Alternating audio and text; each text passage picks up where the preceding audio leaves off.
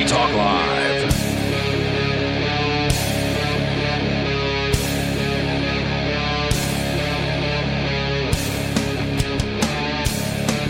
And we're back, back, back, back. You could go back, back, back, back, back, back, back to the snack bar. Admiral Snack Bar? it's a tarp. it is Free Talk Live. Thank you for tuning in. Thank you for listening to this Sunday night edition. Uh, the telephone number, we're a call in live radio talk program. Nationally syndicated. Mm, We're on 180 ish radio stations. Uh, we're on the internet streaming in so many places. I can't even tell you. Uh, you go freetalklive.com, lrn.fm, uh, Studio 8424 rebroadcasts us all the time. Odysee. Uh, Odysee. We're on Twitch. We're on Vaughn. We're on, I don't even know how many things. YouTube? I believe we're on YouTube again. Yes. Our, and our, we're back. Our, our, our strikes have been, uh, have fallen off. They, they gave us some strikes apparently, and we were almost close to getting canceled Right, by striking YouTube. out. But like apparently they have some weird timing thing where like the strikes fall off. I don't know, whatever. So I guess we're on there again. I think we streamed to Facebook too. Still, Wow. uh, there's a bunch of like I don't even know. Like it, it we're prolific. That's all I'm saying. So Incredible. Incredible. if you want to call and join us, the telephone number you need is 603 283 6160. Again, 603 283 6160. Captain's log stardate 1015 2023. In the studio tonight, it is myself, the authentic Lord Reverend Dr. Captain Kickass Buckshot Esquire, if you will. And joining me tonight, Steve Classic. uh, playing the part of Nikki Sunshine will be Dead Air. uh, yeah, we had some other someone else lined up, but they're ill as well. So we just said, ah, Yeah, uh, me and Classic will be the dynamic duo tonight. that's right. Call in. So am I Batman and you're Robin, or are you Batman and I'm I don't know. I'm not it reminds sure. me of that meme. whatever, whatever you say. No. no, no. So call in now. You control the show, Well, please. Well, we have some good stories. uh, we we do. We re- we have too many. We're not going to get to all of them, of course, but we have some real some real winners, if you will. Uh, uh, classic. How you been, man? I've been. I'm well. Yeah? I'm well. Yeah, I'm Yeah. doing well. You sound well I am well. well. I yeah. Well, I'm in the second chair. I sound better. I think. You're the, The only man. I'm aware of that uh, has his own solar system. Uh, no, I utilize the solar system that we already have. Uh, yeah, it's fun living off grid. A man so prolific, he has his own solar system. Yeah, it's it's a little bit of solar is better than He's just like, a as a matter of fact, the world does revolve around me. As soon, as soon as I put the solar panels up, it's been cloudy for two days. Well, of course, Yeah. right? That's like you wash your car and it rains Exact- 10 minutes later, right? Of exactly. course, right? Yep. Yep. Um, uh, there was something, I feel like I'm missing something else. We did the. We did the thing. We did the, the, the captain's log. We did the names. We did. Uh, Amplifiers. uh, that's well, too early in the show. too early for that. Uh, Phone number. Yeah, I did that. All right, let's dive right in. All right, well, let's go. uh, this from RT.com. A f- RT. uh, yes, Is that Russia Today? it is. Oh, Yeah, I know. you're really taking your chances. like I belong to their disinformation. I belong to their Telegram group, and like I haven't been able to access it since COVID. Because like if you try, it says this account is blah blah blah blah blah something like fake, illegal. or- Or, yeah. I don't know. It make yeah, it sounds all you know. But like uh, I think somebody told me if you fire up a VPN for a country outside of the U.S. Oh, right, right. That then Ukraine. you, that then you can access uh, the Russia RT, yeah. you know, Telegram or Oh, whatever. So so that's how we're able to get this. no, actually, RT.com is available just on a web browser on a desktop. Oh, really? Uh, it's just their Telegram group. Oh, the Telegram yeah, group. Right, right, right. yeah. So this is complete disinformation. Go ahead, Captain. Read it. I don't know how complete it is. All right. Well, Well, we'll, we'll see how good the writers are. um, authorities arrest fake lawyer. All right. Right off the bat, I don't like the word authorities. Authorities. Like you know, officials. Yeah. I don't like that word either. Yeah. Men with guns in costumes. Authorities. Authorities arrest fake lawyer who won 26 cases. He's got a good track record. They have, they have a picture of this guy, and, you know, he's wearing like one of these old timey black robes with like the white hair, Oh. you know, uh, He looks like an old or judge or something yeah, yeah. like that. Yeah. Uh, the guy's name is Brian Mwenda. He reportedly claimed that his record makes him a genius. A student posing as a high court lawyer has been arrested in Kenya after winning dozens of cases. the man has reportedly demanded he be admitted to the bar despite being uncovered as a fraud. Wow. Yeah. Before his recent arrest, Brian Mwenda argued 26 cases before High Court judges, magistrates, and Court of Appeal judges. The Facts East Africa social media page reported on Thursday, adding that he won all 26 of his cases. He's 26 and 0? He has a 100% win rate, Wow. supposedly. Well, you can't have him. You can't have him in the system. Oh, of course not. Hence the, uh, the authorities arresting him. Right. Exactly. The authorities have to win. You're too good at winning cases in our courts, and we can't have any of that crap. He needs a permit. He needs a piece of paper that says that he's a lawyer. Right. So he has to pay his yearly dues. Yeah, join the bar or Yeah, whatever. yeah, you know? yeah. Not just go to a bar. Like join, Join- the bar. Yeah. Does I wonder if like there has to be some like you know area some some place where like there's a courthouse nearby and there's a bar that's called the bar, The bar. or the bar association or something right. right, you know Yeah. so like these lawyers can be like sorry honey I'll be home late I've got a meeting at, At the, the bar, bar." association The you bar, know? the bar. He's not lying. yeah yeah the bar association needs to meet with me for some reason so yeah I'll be there late. yeah. The Law Society of Kenya confirmed on Friday that Brian Mwenda assumed the identity of a real lawyer named Brian Mwenda in August of 2022, using the real advocate's details to register himself as a member of the bar. It's not clear if, like, his name is also Brian Mwenda or if he assumed that name. Uh, so so far, thumbs down on the writer's ability to clear Well, it that could be a common name in Kenya. Maybe, perhaps. His ruse was discovered when he attempted to sign in to the LSK database in September with an incorrect email address. The LSK said, said I don't know what the LSK is. Probably the oh Law Society of Kenya. Got it. Oh, Mwenda The bar. the, the bar. Yeah. the Kenyan bar. Mwenda asked the society's IT department for help logging in, prompting the department to check his credentials against those of the real Mwenda. Will the real Mwenda please stand up? Check Please his stand up. credentials. When the mismatch was discovered, LSK staff alerted police who launched a manhunt Wow. for the phony attorney. what, if, he's got to represent himself? you would think so. Right? He's got With his track record? hit rate, right? Why wouldn't you? Right. I would if I were him.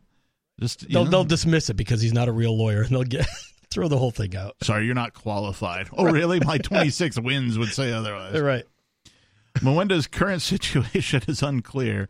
Facts East Africa reported him as arrested on Thursday, while the LSK statement called for his immediate arrest, implying he is still free. Maybe there is two Brian Mwendas. Yeah. Uh, in a further twist, there's a further twist. Ooh.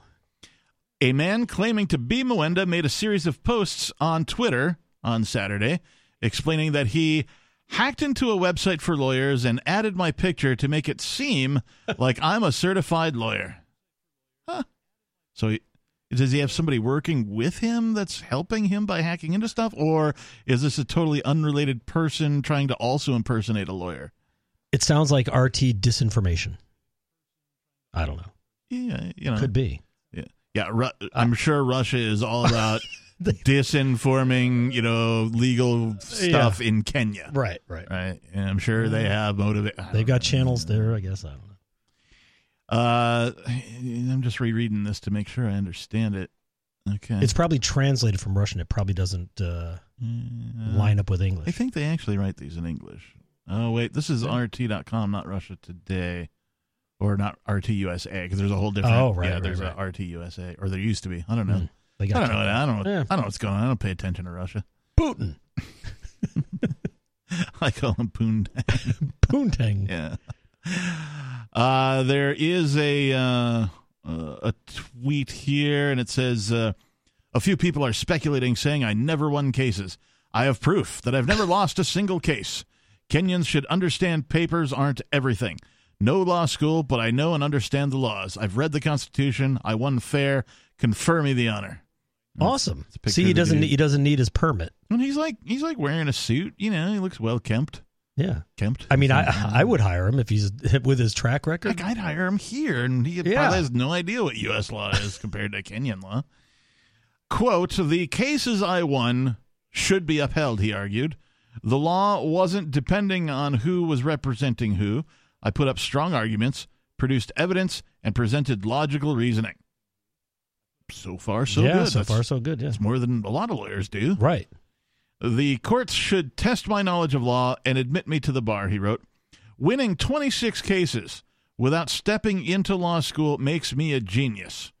Kenya has many professional lawyers who've never won any case in a court of law or who can't stand in the dock and defend a case. Huh, interesting. Well, it, I mean, it doesn't matter as long as you know they get their permit fee.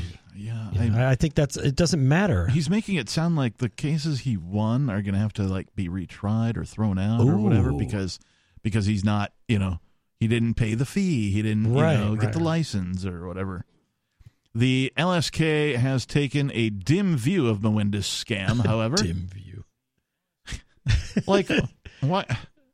I don't know. Maybe we don't like this guy because he's not official. he's too good. Yeah. right? Yeah. We didn't get our hundred dollars a year, uh, whatever. This is like an undrafted free agent, like coming out of nowhere to like all of a sudden become a dominant player in like the NFL or Right. something. He never graduated high school. Yeah, you know. He didn't pass college. He didn't even go to college, Yeah, right? Well, Yeah, it doesn't matter now. I, I think it used to be that you had to be a college graduate, Yeah, and then I don't know who broke the mold on that.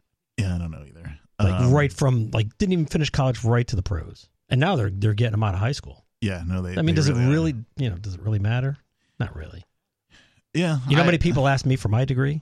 Nobody. I no one has ever asked me for mine. Right. I, I like. I remember specifically. I had both a copy of my GED and a copy of my graduation certificate from Music Tech, and I was going to get some job, some tech job, right? And I had a one of these leather folders, right? A couple hmm. copies of my resume in it, you know, some questions that I had pre-written for the interviewer, right? That Oh. kind of a thing, right? Yeah. I, I'd like to show up Right. to these things prepared because no one else freaking Right. does. you had the leather You know? leather briefcase. That looks good. And so, um, you know, I had them there, and like they didn't ask for them. I'm like, oh, okay, I guess I over prepared. And so, like the next time I went to get a job, I did the same thing, and I had them because I had that same you know leather folder that I brought in, you Right. know, and kind of a thing. And like they didn't ask for them either. Hmm. Like I could just, I could literally just put something on a resume, like. Yeah, I've got a you know master's in blah blah blah, Right, or a bachelor's in right. this or what, and no one would Esquire, care. you know. They'd interview me and be like, "Oh, that guy's articulate. He seems like he knows what's going Right. on." Right, he's here on time. yeah. Hire him. You know, like I, I, this fallacy about these degrees having any impact on you getting a job is just that. But I think a lot of it is if you're doing an online. I mean, you don't put in a resume at a company anymore. You don't go to see the HR department. You have to go through their portal. Right. And you know all of those. You know, do you have a college degree? Well, no, but I've got 35 years of experience in your, you know, industry. Right. They may just go, well, not a college graduate. Sorry, like boom, Right. that automatically Well, and- disqualifies. you. And nowadays they will filter on keywords too. So if you don't have the right keywords, they they'll just disqualify your resume, Right. even though you might be the most qualified person for the job. right. Uh, the other thing that happens is, and it's so annoying to people, like you go ahead and like there's a place for you to upload your resume and it scans it and it looks Right. for keywords and all that kind of stuff. And so you do that and then probably a custom cover letter depending on the type of job that you know you're you're trying to get. Yeah. Uh, so you upload a custom cover letter and then once you're done with all that, they're like, okay, now fill out this application. which is basically duplicating everything Right, that your your, name, resume your address, says, right. right. You know, and then all your work experience and what years and your references and, and all that crap. And you're like, why the hell did you have me upload a resume if you're just going to make me type this all in Same again stuff. anyway? All right. It's just the most annoying thing. And they don't care. They don't care how inconvenienced you are. You're the one who wants the job. right? So that, let's see let's see the little monkey work for it, right? Let's see if they if they can get through all this. Uh, Yeah, can BS. can you jump through these hoops and do it successfully? Right, Right. that's what we want to see. That- and they don't even Right. care about that. They like most employers don't even know that's happening on the other end of it. Right? Yeah. No one does QA for your employment portal applicants. Right? It's just like uh, some company goes to a company and goes, "Hey, uh, we have a, a portal screening system we'd like to put in place for you." They're like, "Sure." And then they put it in place, and like Right. no one in the company even knows that it's annoying to all of their applicants. Well, they probably got what they went with the lowest bid. Yeah. You know, Oh, yeah. uh, there there's a a large home renovation company Mhm. that I've been dealing with building my off grid Mm, place. yes. And their website is terrible. They have an orange logo. I won't say who they are, but sure. uh, you go to the phone app, it's terrible. It, it's just awful. And I always say this is the lowest bid. Whoever built that is just it's just terrible. So you know the same thing with the portal. They, they probably say, hey, you know, go to portal.com. They'll make it up for like a hundred bucks. And There, there is a minor annoyance that I have coming from the Seattle, Washington area, moving to New Hampshire, and It's the that is no, no, no. the Seattle area is far more um, up to date with tech oh, when it well, comes to obviously. consumers dealing with businesses. Yeah. I can't tell you how many businesses don't even have a website out here. You can't even go and look up information on them I've like I've, online. I've called people, left messages, text messages. No one returns calls. It's crazy. Uh, Well, I don't have that. Like, I've had success with telephone calls. Right? You want to call a business and talk to them. Oh, but even their website. But like some places don't even have a website. So if you search for them online, all you're going to find is like some Yelp reviews Right. and you know that kind of stuff. Or you know, uh, with restaurants, you might find like some uh, somebody who went there took some photos and uploaded it to a couple of sites or Right. whatever. But they don't actually take any. Um, uh, They don't. They have no web presence. yeah, they don't take any initiative to make a web presence, much less maintain one. Right. Even a Facebook page. There's a there's a brand new bar in Keene, New Hampshire. They're trying to be like a nightclub kind of thing.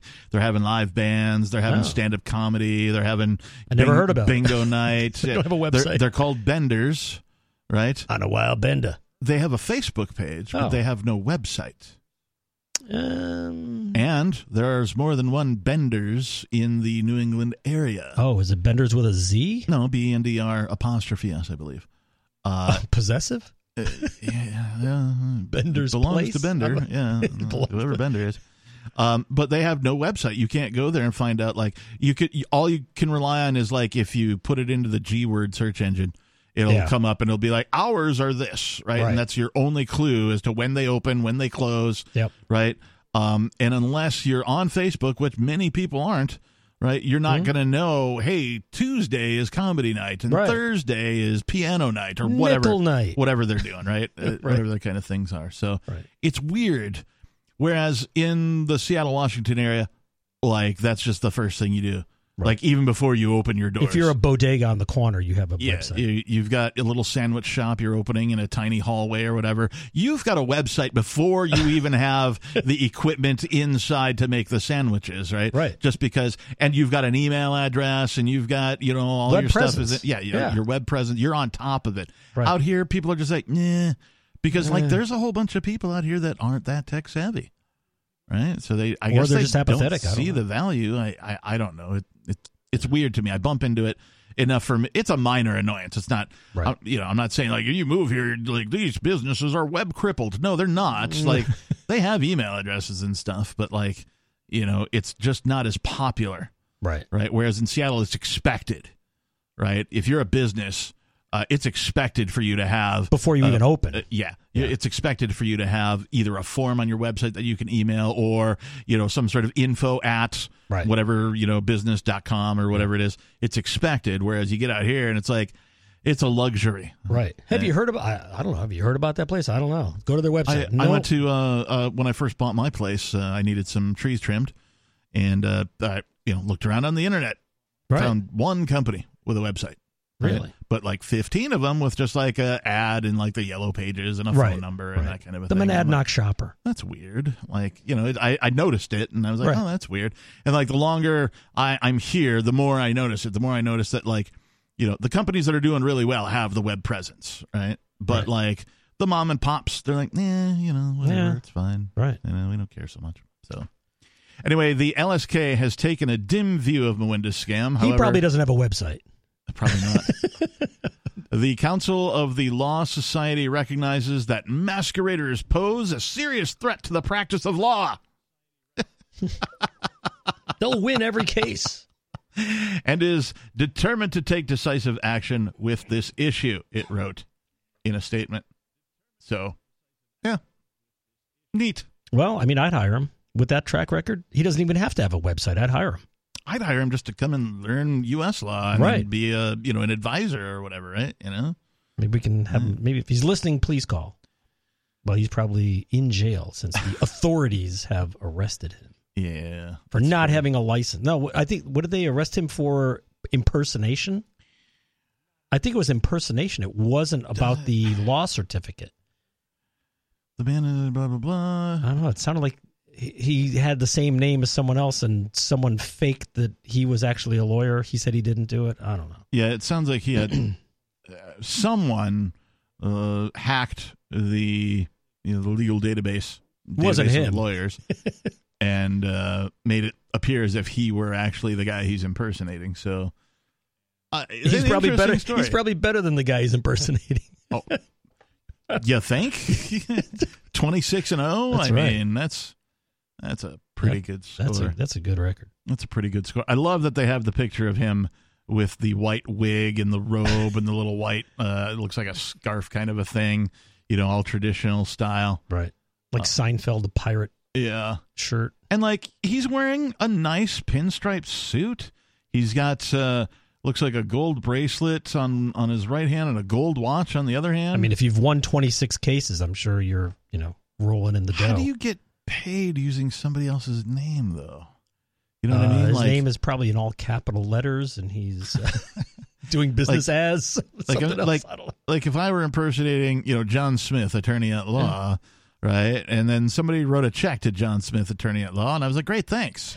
How do you How do I cash it? catch that? Right? You know? I don't. You you have to get the DBA doing business as. I guess. You know, I just Captain's Law Firm. Cap- Captain's Law, Captain's Law. star date. Wait, no, that doesn't make sense. Uh, yeah, this is and the Council of Law, Council of the Law Society recognizes that masqueraders pose a serious threat. Really, Well, so- really, what are they going to do? Lose too many, ca- like win too many cases? Like how serious of a threat? but that, that's the Law Society, so it sounds like it's a professional organization, not the Yep. state. Yeah, but this is Kenya, Kenya, so yeah, it could be a it- quasi. yeah, it could be just a translation thing. It could be that it is a state uh, entity. Yeah. But yeah. Well, hire that guy. 603 283 6160. Would you hire somebody to represent you in a court of law that did not pass the bar if they were 100% winning? Give us a call. Let us know. It's Free Talk Live, 603 283 6160. More coming up.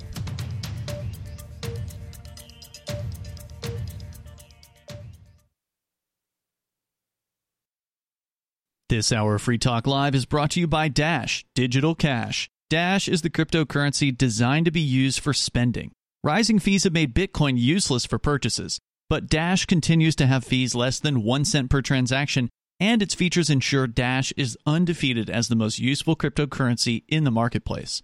From a technical standpoint, Dash transactions are irreversible and its network is protected from 51% attacks by their Chainlocks technology. There's no need to wait for a confirmation before considering a Dash transaction complete, so it's great for merchants.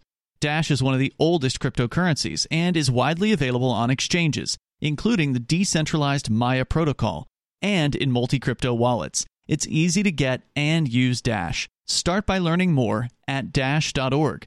Big thanks to the Dash DAO for sending us 32 Dash per month to promote Dash on the air. Visit dash.org to learn about Dash. Dash.org.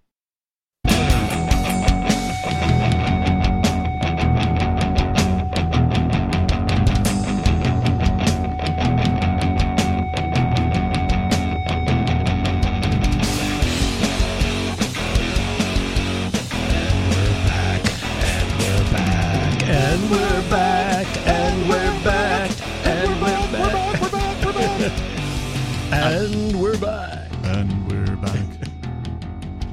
it is Free Talk Live. In case you're wondering what the heck you're listening to, If We you're are- just tuning in now, we're a live call in radio talk program where you can take control of the airwaves by dialing 603 283 6160. Again, 603 283 6160. In the studio tonight, it's myself, the captain. and Steve Classic. My Zora voice. Steve Classic. Steve Classic. And Classic. Wait, that's a. Uh, what was the what was the the villain's name on Inspector Gadget the cartoon? Uh, I don't know. I'll get you next time, Gadget. next time. it's Claw. always next It was time. like the Claw or something. I think was Claw. yeah it was, I don't know. was the villain's name. It- it- that's also kind of a death metal voice, right? Oh, like the Cookie Monster Cookie, voice. cookie, cookie. And we're back. and we're back. This hour of Free Talk Live is brought to you by Dash. I can't. I can't, can't do, do that. it. It's just not. This hour of Free Talk Live is brought to you by Dash Digital Cash. Dash is the cryptocurrency designed to be used for spending. In addition to being one of the world's first cryptocurrencies, Dash was the first crypto project to have a decentralized autonomous organization that to this day continues to improve and promote Dash. Every month, 10% of the mining rewards go into a treasury. Anyone with Dash to spend can put forward a proposal to the Dash masternodes. The masternodes vet the proposals and decide which ones move forward and are funded by the Treasury. Nowadays, DAOs are plentiful, but Dash paved the way by doing it first nearly a decade ago. Dash is one of the oldest cryptocurrencies and is widely available on exchanges, including the decentralized Maya protocol and in multi crypto wallets. It's easy to get and use Dash. You can start by learning more at dash.org. And big thanks to the Dash DAO for sending us 32 Dash per month to promote Dash on the air. You can visit dash.org to learn about Dash. That's dash.org. All right. So, normally about this time, we would uh, do something called our number two story. let's see. Let's see what we have for today, shall we? Is that uh, Mr. Howell? Have you seen my suitcase full of money? Lovey, bring me the number two story. uh, all right, here we go.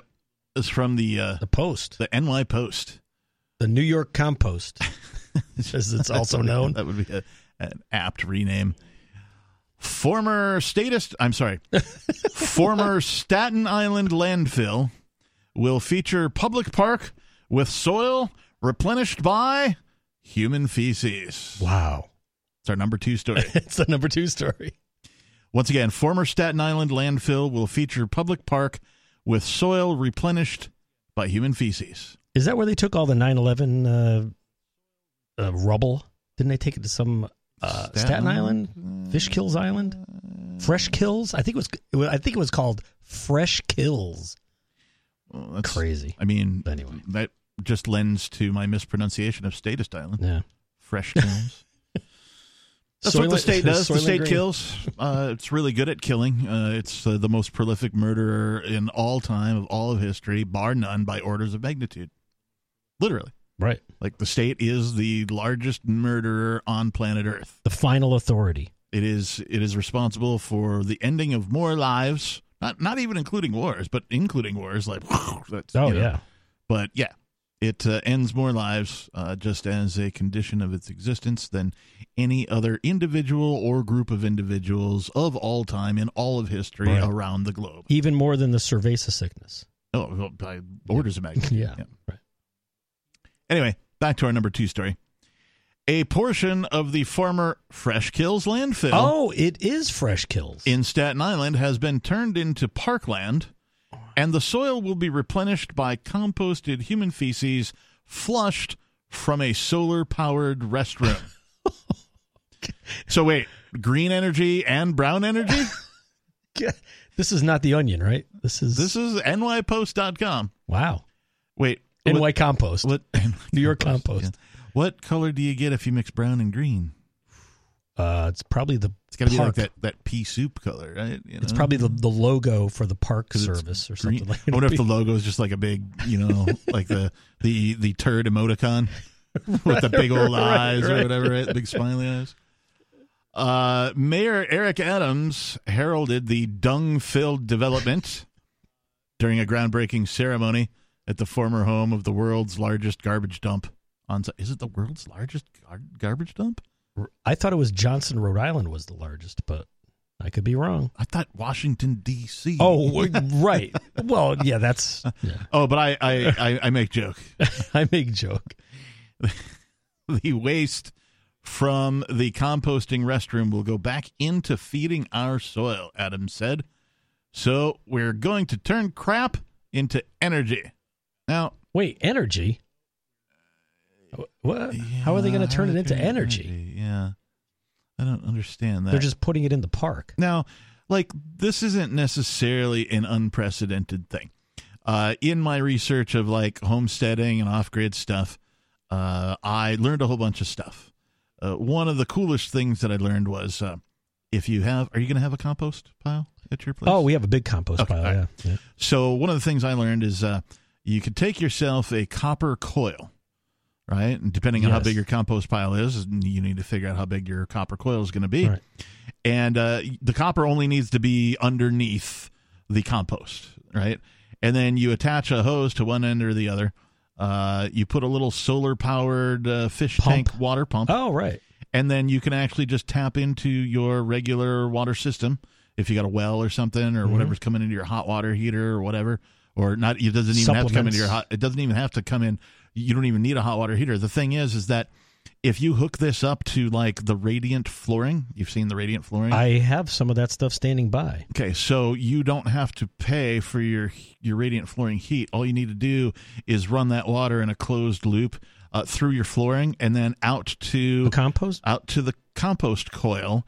The compost, as you know, is cooking the entire time, so it generates heat just as a condition of existence, and it will heat up that water and then come out the other side via the pump. And if you have a solar powered pump, well, Yeah. big deal, right? And it'll just keep circulating that water, and you basically get free heated flooring Wow. from a compost pile. So I learned that in just looking into like how do off grid people like use technology to their advantage to do Right. stuff. Um, and so like free heat, dude. Right. You can just put a, a pile of wood chips out there. Wood chips break down. That gets really hot. Yeah. Snow doesn't even, snow melts right off of wood chips. Yeah. And if you just like, you know, all your food scraps and all that kind of stuff, I don't Right. know if you're rolling a compost toilet, but if you are, you can just take all that, put it all on the compost pile. It'll all, it'll do its thing, right? Worms and critters and Yeah. stuff will get in there and it'll start decomposing and it'll generate a whole bunch of heat for you all Wow. winter long. That's a great idea. You think they're going to do that in uh, New York? No, I don't think No, so. no. But I'm just saying, like, the idea of turning crap into energy isn't unprecedented. Right. But Right. I don't think that's what they're doing here in New York. I think it's just like they're, it. they're just they're just it's like having a yellow wristband, you know, like I care more than you. We're doing this for the environment. They're not really doing it for the environment. Adams' quip was met by guffaws from surrounding elected officials, including Representative uh, Nicole Malliotakis and Borough President Vito Fossella. This may be a transformation for me. It's a restoration. It's a restoration to what should have been many years ago, Fossella said. To the people of Staten Island, it wasn't just a nuisance, it was a disgrace. I assume they're talking about the, The garbage dump? Yeah, maybe. Oh, the garbage dump was a disgrace, so they're turning it into a park Right. with the composting toilet. Uh, a solar powered toilet Composting that toilet. yeah adds to the replenishment. So of the soil. now they have pride in there. suddenly they didn't have any before. They're No. just, ah, just dump it over there. Yeah. It's Oh, fine. now we've got a know, composting there's area over here we're not using. Dump it there. Yeah. it'll be fine. Yeah.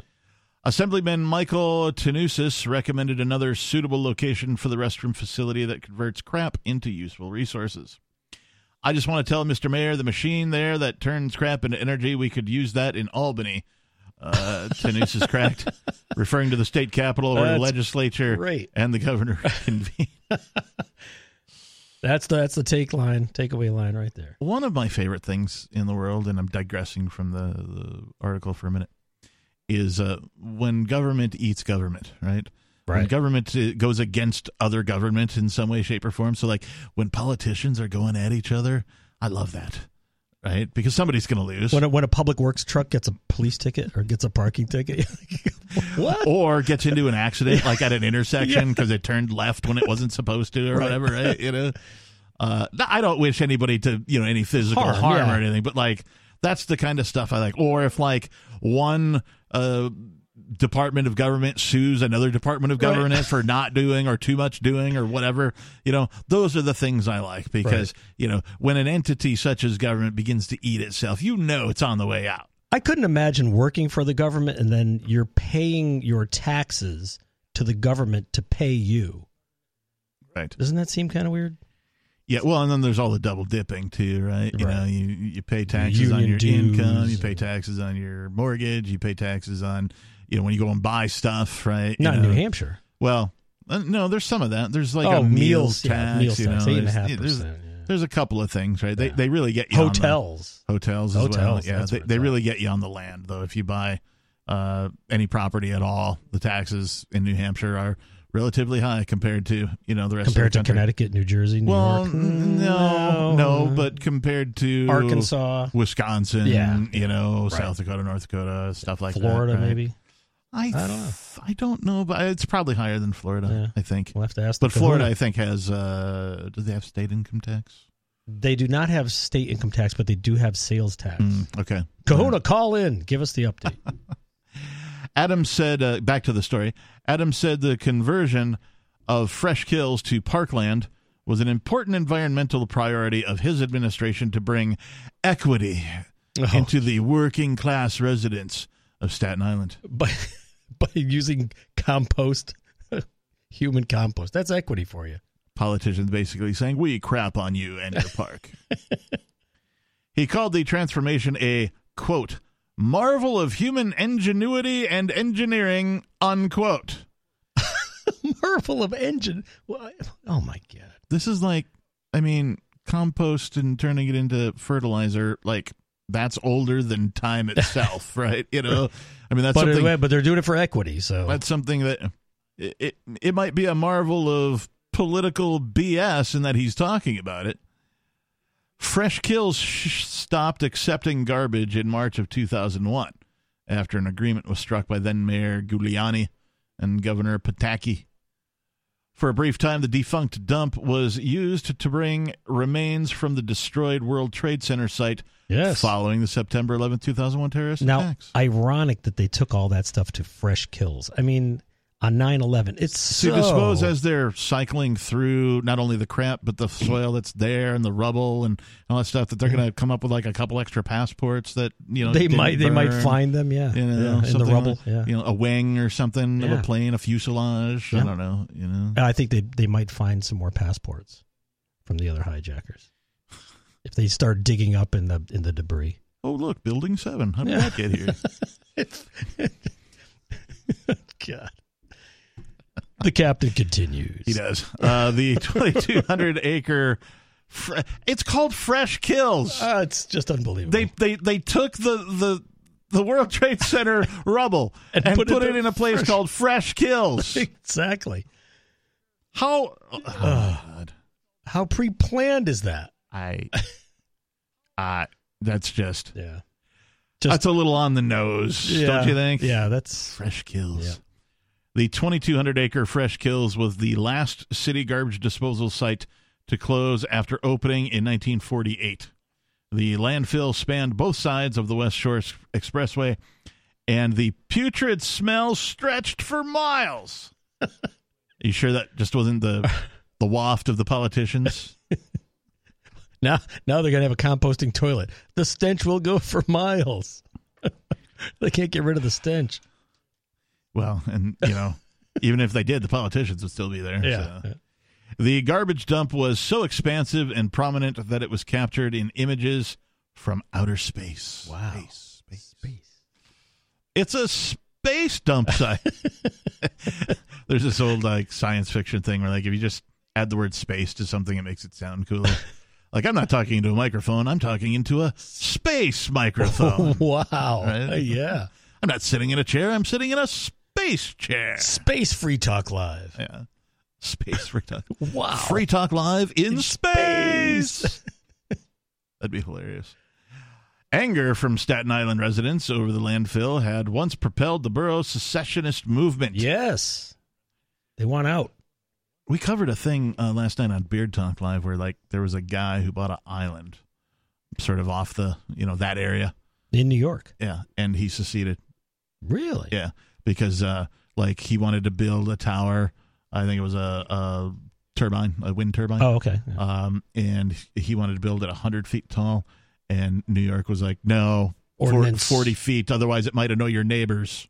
Well, he didn't have any neighbors because he's on Exactly. the island, but right? that was their reasoning. you that could was- build a you could build a tower hundred stories high. So You can't put a wind So anyway, he went to uh, he went to Connecticut to try and get annexed, Oh, and uh, then the guy he contacted in Connecticut actually helped him uh, secede. Uh, so and- he doesn't belong to the Connecticut or New right. York? Yeah, he became his own thing. Yeah, His own nation? yeah, yeah. Wow. He's uh, what they call a micronation now. He's got Wow. he's got uh, he's got his own uh, currency. It's called the the dumpling. Kind of It's ties in with Fresh Kills. It's a The it's, a, it's a thousand to one uh, exchange rate for the USD. So for every dollar, you get a thousand dumplings Really? uh, when you go to his island. Wow. Yeah, he actually lives in New Hampshire uh, and works out of Manchester. So, you know, Brilliant. Brilliant. yeah. I found out I found out about that story from the uh, was it NH Exit or New Hampshire Secession.com? I'm trying to remember which Mm. which one of the website, but uh, I'm in one of the chat groups for those guys, and somebody posted, "Hey, check out this guy, Dean Kamen, K A M E N." Is his name? He's famous for something. He, Not not Command. K A M E N. Yeah. The helicopter people? Uh, no, I don't They think did so. the seeing eye dogs and all that in Connecticut? No, no, that's no. No, no. Uh, he invented something, and I can't remember what it is. I'll have to look Hmm. it up again. Or you can go listen to Beard Talk Live from last night. Uh, at any rate, uh, the area served as a symbol of the least populated and most conservative borough being mistreated by City Hall. Two thirds of islanders voted to secede from the Big Apple in 1993, non binding referendum, but the state legislature refused to pass legislation to consummate the divorce. Hmm. Uh, okay, so politicians, you know, doing pol- political things. Fossella, who fought to close the landfill as a councilman in the 1990s, along with then borough president Guy Molinari, said the conversion of Fresh Kills to parkland for residents to use is long overdue but welcomed. We were 5% of the city's population. We received 100% of the trash. Jeez. Those days are gone, Fossella said. The north section of Fresh Kills Park officially opened Sunday, and other sections will open in phases and will be completed in 2036. Come on. Wow. Speedy. it's Speedy. only like a 15 year project. yeah. Uh, yep. Yep. Turning this crap into a park is going to take us about 15 years. Right. And so that, of course, means if their projected finish date is 2036, it'll probably be 2046. 2045, Right, right. 42, something. Cost yeah. overruns. Yeah. Yeah. It'll go way over budget. Oh, yeah. It'll take twice as long. Right. You'll get half the quality. yeah, this is how governments work. Yep. The opened 21 acre North Park section of Fresh Kills Park, and they keep the name. Why wouldn't you change it? Yeah. It's going to be a park. To, uh, why would you call it Fresh Kills Park? well, if they Are you just the name, inviting? if they change the name, I think the Staten Island people would be upset. You're It- taking away our. It occurs to me that the politicians working together with, shall we say, nefarious organizations, when they want somebody to disappear, Oh, they take them to the park. Fresh Kills, Possibly. right? Yeah. It's right there out in the open. I mean, Right. Soylent Green kind of thing. Well, you want to go? Let's go check out the new composting toilet. Have a seat. I'm not trying to give these guys any ideas, but it seems to me they already have them, or they would have changed the frickin' name. Uh, the opened 21 acre North Park section of Fresh Kills Park will offer breathtaking views, Breathtaking. soul taking views, life taking views of the area's hills and waterways, access to the William T. Davis Wildlife Refuge, Ooh. and opportunities for bird watching. Oh. The project included a series of pedestrian and cycling paths, an overlook deck, a bird viewing tower, a public parking lot, and a composting restroom that uses no water. When fully operational, when this Death Star is fully operational. there's a small port, only two and a half inches wide. when fully operational, Fresh Kills Park will be the second largest in the city, exceeding Central Park. Pelham Bay Park in the Bronx is the city's largest. Hmm. Well, there you go. Sounds like a 15 minute city to me It does. in the making. Hey, we have a couple of minutes. Let's uh, go to this guy. It's uh, Scooter in California. It's your boy. It's your boy, the man who will destroy libertarianism. Hey, you should The try gargling with a little uh, with a little bit of uh, Yeah. what do you call it? Salt water, maybe a little honey, some lemon might clear up that raspiness in your in your throat. I think my voice is quite manly. Hey, I thought I thought I'd call in and dispel more libertarian secessionist lies that North Dumpling Island is an valid example of peaceful secession. Hey, Captain, do you have any reading comprehension? That interview was a tongue-in-cheek interview. There is no loophole to secede. Dean, that Dean Kamen guy used a loophole to get his windmill built. Dummy, not to secede. So then, how do you explain the uh, micronation? He is not a micronation. It was tongue in cheek. So his island was zoned as residential. So he needed a permit to build that windmill. But he thought the loophole was if it was residential, his island was entitled to bus, school bus services and trash pickup. So they backed off the permit. Uh, this from Wikipedia. North Dumpling Island is a two acre island in Fisher Island Sound of the Long Island Sound, one mile off the coast of Connecticut, south of Groton. Within the territory Oh, of Groton. South Groton, thank you, Long Island in New York State. The island is about blah, blah, blah, blah, blah. Dumpling Island and is home to North Dumpling Light, which dates from 1859. The island is privately owned by Dean Kamen, inventor of the Segway. Get Oh, to the the, point Segway. where the secession wasn't real. It's there in the wiki. It, he was just doing it as a joke. He so he, Still, he it was worked. really looking for So did he succeed or not? secession as a joke. Did he succeed It or was not? Tongue in cheek. Was Did it a successful secession or not? Why do libertarians completely ignore the real bloody history, the real bloody case history of? Uh, Why do colors like you call in with a fake voice that's all raspy and spout nonsense? You guys only pay attention to false analogies of secession like North Dumpling Island and Brexit. You delusional libertarians fool yourselves by picking and choosing cases that fit your narrative so you can fool gullible hippies to relocate to that hellhole. yeah, it's just as boring. You're boring our audience, pal. You're, you're boring our audience. You're, you're also getting upset again. I can feel the veins popping out of your forehead right now. why don't you guys look at the real case history of, of secession? Like the last three modern successful cases of secession. Why don't you look at something called democide? Galicia, all predicated on long, bloody civil wars. Why don't you look at something called democide? Do you know what democide is? That is secession. Do you know what democide That is? could have- And you know what? What Hey, I Skeeter. for Skeeter. All right, here we go. I'm put him on hold again. All right, Skeeter. Look into democide. I don't have to prove to you that secession is a good idea. The only thing I have to say uh, in order to prove that secession is a good idea is that democide is the largest ender of life, not including wars, and it has been caused by statism. Just in the 20th century alone, over 256 million dead. D E A D dead. End of life. Thank you for the call. 603 283 6160. Statism is a horrible idea. It's antique, it's barbaric, and it's time for it to go the way of the dodo. Extinction, abolition, bye bye. Just like hanging up on Skeeter. Hey, don't hang up on me. More Free Talk Live is coming up.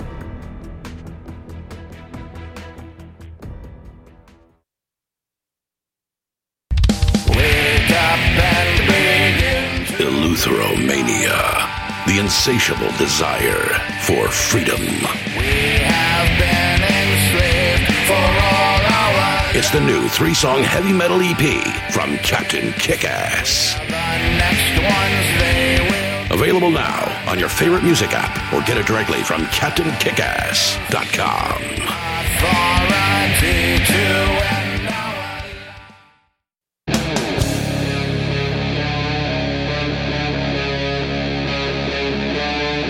Free Talk Live.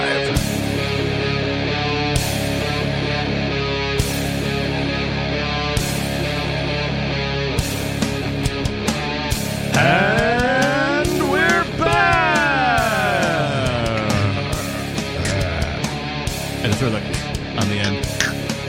because it wouldn't have sounded right without Uh, it's Free Talk Live. Thank you for tuning in. Thank you for listening. Hour number two is now underway of this Sunday night edition.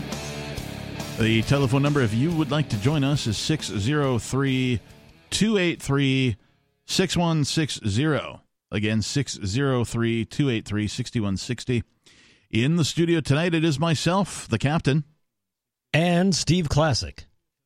Well It's, said. it's kind of like and Nikki, but Right. it's and Classic. Right. Yes. Well said. Well done. Speaking of our number two, did we finish the number two story? we did finish the number two story Okay. just before our number two. Okay. So we've we're numerically in line, Okay. congruent. Good, good, good. We're we're numerically congruent, as they say. Uh, you know somebody else who uses primitive uh, knowledge. Primitive knowledge. Another another group of people. In fact, they relish the primitive oh, lifestyle. and they make great relish. they do actually, and butter and Oh, all that kind of yeah. stuff. The Amish Right, Lancaster, Pennsylvania. is it? Really? That's yeah, Lancaster County. What's the difference between like Amish and like Mennonite? I do not know that. I, I- I mean, I'm told they're kind of basically the, the, best same, ketchup I've like, ever had was from an Amish roadside stand. Ketchup. Like, okay, great. I'll get some ketchup. And it was delicious. I don't know what they had in there, but You know, all organic, I'm sure. now that you mention it, um, one of the things I do like about New Hampshire is all of the roadside stands. Like you can barely drive ten minutes without seeing like fresh eggs or like, Right. hey, we've got you know fresh canned salsa or you know jarred salsa, you know, Right, that right, kind of a right. thing, right? There's all these people who are you know they've got homesteads and they're raising chickens or they're Right. growing stuff on their on their and they have a little roadside stand where you can. Some of them are like honor stands.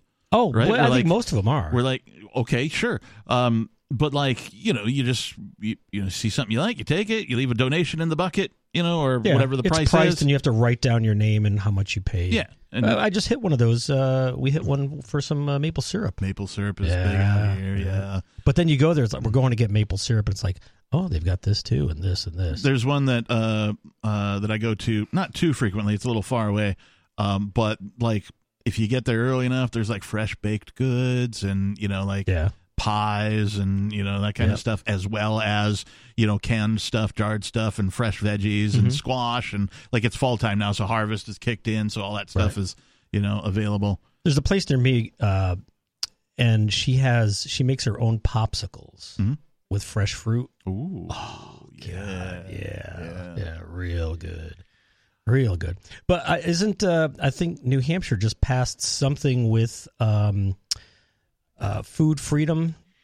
Yes. I, I don't know the specifics. of them, like that's something Stephen Nass would know, but yeah and uh i'm trying to remember there's somebody else that would know more than me but they did pass a thing where so it used to be sort of uh, semi illegal or if not completely illegal for you to like grow stuff on your own property and try and sell it uh, but they they passed Without a thing- license. without a license Without a yeah, license, be but they licensed. passed a thing that's like look if you're not selling over you know I don't know ten grand a year or something I don't Right. know what the number is but keep your little stand. yeah like it's fine right, Right. Uh, so uh, you know just some more things to love about New Hampshire Right. I remember in, in Canada there was uh, a farm that was selling eggs on the side of the road, Mm-hmm. and of course the Canadians cracked down. on You you can't sell eggs without a permit.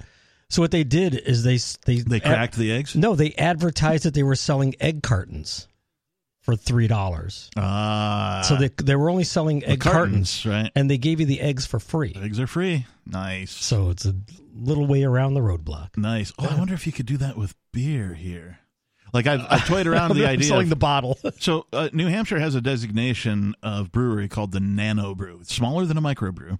wow. um, and it's it's designed for it's actually some free staters that caused this law to be passed because they started you know like a small homebrew operation Hmm. Right, homebrew. Yeah. And uh, they were bottling it and selling it you know that kind of thing and they were like look we're not big enough for you know a, a microbrew we A can't license a or brew pub Right. right we're just getting started and and the state has no path for startup breweries, right? Breweries are, you know, a large You uh, industry now. you got to scale up to yeah. it. right? You got to work your way up. So, so because of them, they were uh, able to get a, a law passed that said, okay, we have this designation now called nano brews, right? Which allows you to brew up to I don't even know how much twenty gallons or something, you Yeah. know, per I don't even know how long. Yep. Um, but it allows you to like, you know, put a brewery in your garage, start canning and bottling or serving taps. Um, you can only serve, I think it's two beers per person per day. Uh, unless you also have food. So if you bring in like a food truck on your property or something like that, then you can probably serve Right, more right. somehow. Or if you start, but but then you got to be licensed as a restaurant if you're serving food and stuff like that, like yourself. So it's it's weird, but it allows small startup breweries to actually get going. And so I'm wondering if you could sell the glass, Sell the bottle or, like or a mug. a stein, Yeah. a growler, perhaps. Right, right, right. Sell that, and then the beer's free. right. Same kind of thing. Right. Right. No tax. There's no tax on bottles, but there's tax on beer. Well, we're not selling beer. We're selling bottles. Right. Ooh, The beer is free. Interesting. Well, it reminds me of the time during the cerveza sickness when New York didn't allow bars to open unless they served food. Right. And so I think they were they were they were called it was a Cuomo Cuomo chips or like because Cuomo was the was the governor. Right. Yeah. And I think uh, you know he says, well, you can't you can't serve potato chips as food, Pota- or, or chicken wings aren't food. it's like, it's just ridiculous. Well, that's actually uh, back in the Prohibition days too. Uh, they had a similar law where, like, you know, you couldn't be. I think it was the uh, the pub slash uh, hotel or whatever. Like, you couldn't be both of those things at the same time unless you served food. And so they invented this thing. It it was a sandwich, right? Uh, that no one ate, right? so you ordered it. Right, and it was put on your bill, and you paid for it, and then it was brought to you, and then after some period of time they would take it away and move it to the next guest's table so that they were they they were serving food it was just the same sandwich over and over again to each table that no one ate Two Yeah. pieces of bread with ketchup and mayonnaise or ketchup. it was the sandwich of hate two pieces Wow. of bread and hate I, I, I think I think in, in New Hampshire you have to serve food in order to serve alcohol. Yeah new You know- hampshire likes to pretend they don't have bars Right. by making all of the bars quote restaurants unquote Right. in order to get your liquor license Right. yeah So they could do this, do the same kind of thing. so new Serve hampshire like new hampshire has no problem with bars because they don't have any technically right Right, legally right, right. you know They're all restaurants. We only have a problem with restaurants. Yeah. So. Uh, I want to get to this other story, but first, let's go to. We've got Dana calling from Michigan. Dana, you're on Free Talk Live. Hi. Okay, so quick answer to your question. Mhm. The Amish are more strict. The um the Mennonites are they had a split uh many centuries ago Like a fork. and it was be, it was uh because of shunning. The Amish shun and the Mennonites don't do that. Um and um the Mennonites are allowed to use all forms of technology. They can have phones even in their, you know, their home. They have electricity, all kinds of modern appliances. They can drive cars, and the Amish don't. Um, the Mennonites can even have, if you remember, water was in short supply for centuries, Mhm. including Christ's time. And so that's why even children drink wine. And Jesus Christ turned the water into wine when they ran out at the wedding of Cana. Um, and Mennonites um, can have light spirits, like they'll have uh, wines and um, beer at their uh, family gatherings, like you know a picnic or you know some kind of family uh, event, family celebration. Where the Amish are much more strict. But in either case, and I hope everyone hears this loud and clear, I have the utmost respect for anyone who actually lives what they believe, not says what they believe, but lives it. Right. So I have the most utmost respect, and um, I'm telling you, I don't want to go to jail, but I think I'd take a kid out, and I don't mean out of out of this world, but I I don't know. I I would be very upset if I saw anyone, kid or adult, ever mocking them, because from time to time, you know, you run into Mennonites and or Amish, and I just have uh, the people I have a problem with is like the John Kerrys of the world. They have eight suburban Chevy Suburban SUV Yeah. going to every meeting after he gets off a private jet and says, Well, when you're like me and have to be everywhere, I have to fly private. I mean, these people don't even hide this. Oh stuff. yeah, that's like the uh, all the, the politicians and world leaders uh, flying their their private jets, every one of them Oh, in to a different jet to the uh, to the uh, World Economic Forum. yeah the the climate change Oh, conference. WEF? right. Yeah, isn't that Davos? Davos group. Davos, Yep. Yep. The yep. Malthusian Yep, yep, cult. yep. Yeah. Yeah, and then plan on how we're going to eat bugs so that they can live sitting their big wide glides Yeah. on their thrones with their crowns on their head. Yeah, exactly. Yeah. Winter's coming. Anyway, so that's that for tonight. Hey, Dana, thank you for the call and the clarification. we You're welcome. appreciate you. 603 283 6160. So this guy in the story that we're going to be talking about. We're we're not there yet. Yeah. We're not there, but we're getting there. Yeah, Actually, all right. let's Well, talk about it right now right. for, for just a Yeah, second. since we're on the Amish For and the. Mennonites. So this article is from independent.co.uk. Uh, you guys remember uh, not too long ago, if you have a cell phone, you got a text message from Big Gov. yeah from Biden, arguably, Right. Yeah. uh, because they've developed this system now that even if you have all of your notifications turned off, all of your alerts, all of your alarms, your your buzzer, right, your all Your that speaker's stuff, broken. yeah, whatever. all that turned off, you got it anyway, and uh, this created some problems for some people. Hmm. Yeah. Uh, in fact, the headline here reads Amish men shunned after nationwide emergency alert outs them for having phones. Well, now that's what Dana just said. right. The Well, Mennonites don't the shun. Mennonites were right, right, but the Amish do. So this guy was shunned. Yes. Uh, and like, while we'll get into this article in a little bit, um, not only the Amish were affected by this, right? Uh, there are uh, Libertarians were affected too. well, yes. Uh, there are uh, domestic abuse victims Oh. who, when they go to counseling, uh, if they choose to stay with their partner and try and work things out and get counseling and all that kind of stuff, uh, the, one of the suggestions is that they get a second phone, like a burner phone, The different phone, number, yeah. so that they have an emergency way in case their their abuser takes their phone away and Right. beats them or whatever, that kind of a thing. And so they're told to get one and hide it and all that kind of stuff. Well, guess what? They were outed too by this national text, you know, test. So not only were the Amish affected, uh, domestic abuse victims were affected. Anybody who has a backup phone, a second phone that they wanted to keep hidden for any reason, uh, got outed as well potentially if they didn't have it protected enough or turned off enough. I had I had my phone off, completely off. When I turned it back on, the the alert came up. It's almost like I guess if you you have your phone off and you get a text message, you turn your phone on, the text message is there. yeah. I mean, it didn't go off at twenty after two. It came back on like at three o'clock. Yeah. So we'll talk about this article about the Amish man shunned, or Amish men, plural, Oh. shunned after nationwide emergency phone alert uh, outs them for, well, having a phone. Uh, but let's go to more of your calls and thoughts. Let's talk to Greg in New York. Greg, you're on Free Talk Live. Hey, hey, hey, how's it going? Hey, what's going on, man? Uh, the world's going freaking crazy, and it's all because of the governments. No. Yeah, Yeah. it, it sure is, man. I mean, like, the longer I'm alive, the worse it gets, apparently. I mean, ever since COVID, I think these governments have lost their mind. Oh, it, it's Ukraine, been. Russia, Yemen, uh, Azerbaijan, and Armenia. Now it's Israel and Hamas. It's just like it never ends. And it's It been going on going. since before COVID, of course. It's just that COVID put a magnifying glass to it, and hopefully, uh, I mean, we saw a bunch more people move to New Hampshire as a result of that. They were like, "Oh man, it's getting so bad." I decided to finally pull the trigger. Right. Um, I I don't like that it takes you know more you you know devastation, more government uh, you know uh, crap for people to finally get off their butts and move. But you know, at least they're doing it. Well, I guess the, I know. the, the no. Go ahead.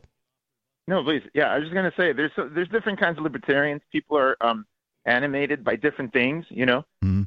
a guy like me, what really brings out the libertarian in me is war. It's like Yeah. you know, people are asked. It's like, do you condemn atrocities by Group A? Well, clearly we have to support atrocities in Group B. Right. And it's like, well, do you support atrocities in Group B? And it's like, who are you with? Ukraine or Russia? Ukraine or Russia? Which flag are you going to put? And it's like, I am on the side of civilians, and I think the governments and the people with the weapons are typically the the ones causing all the problems.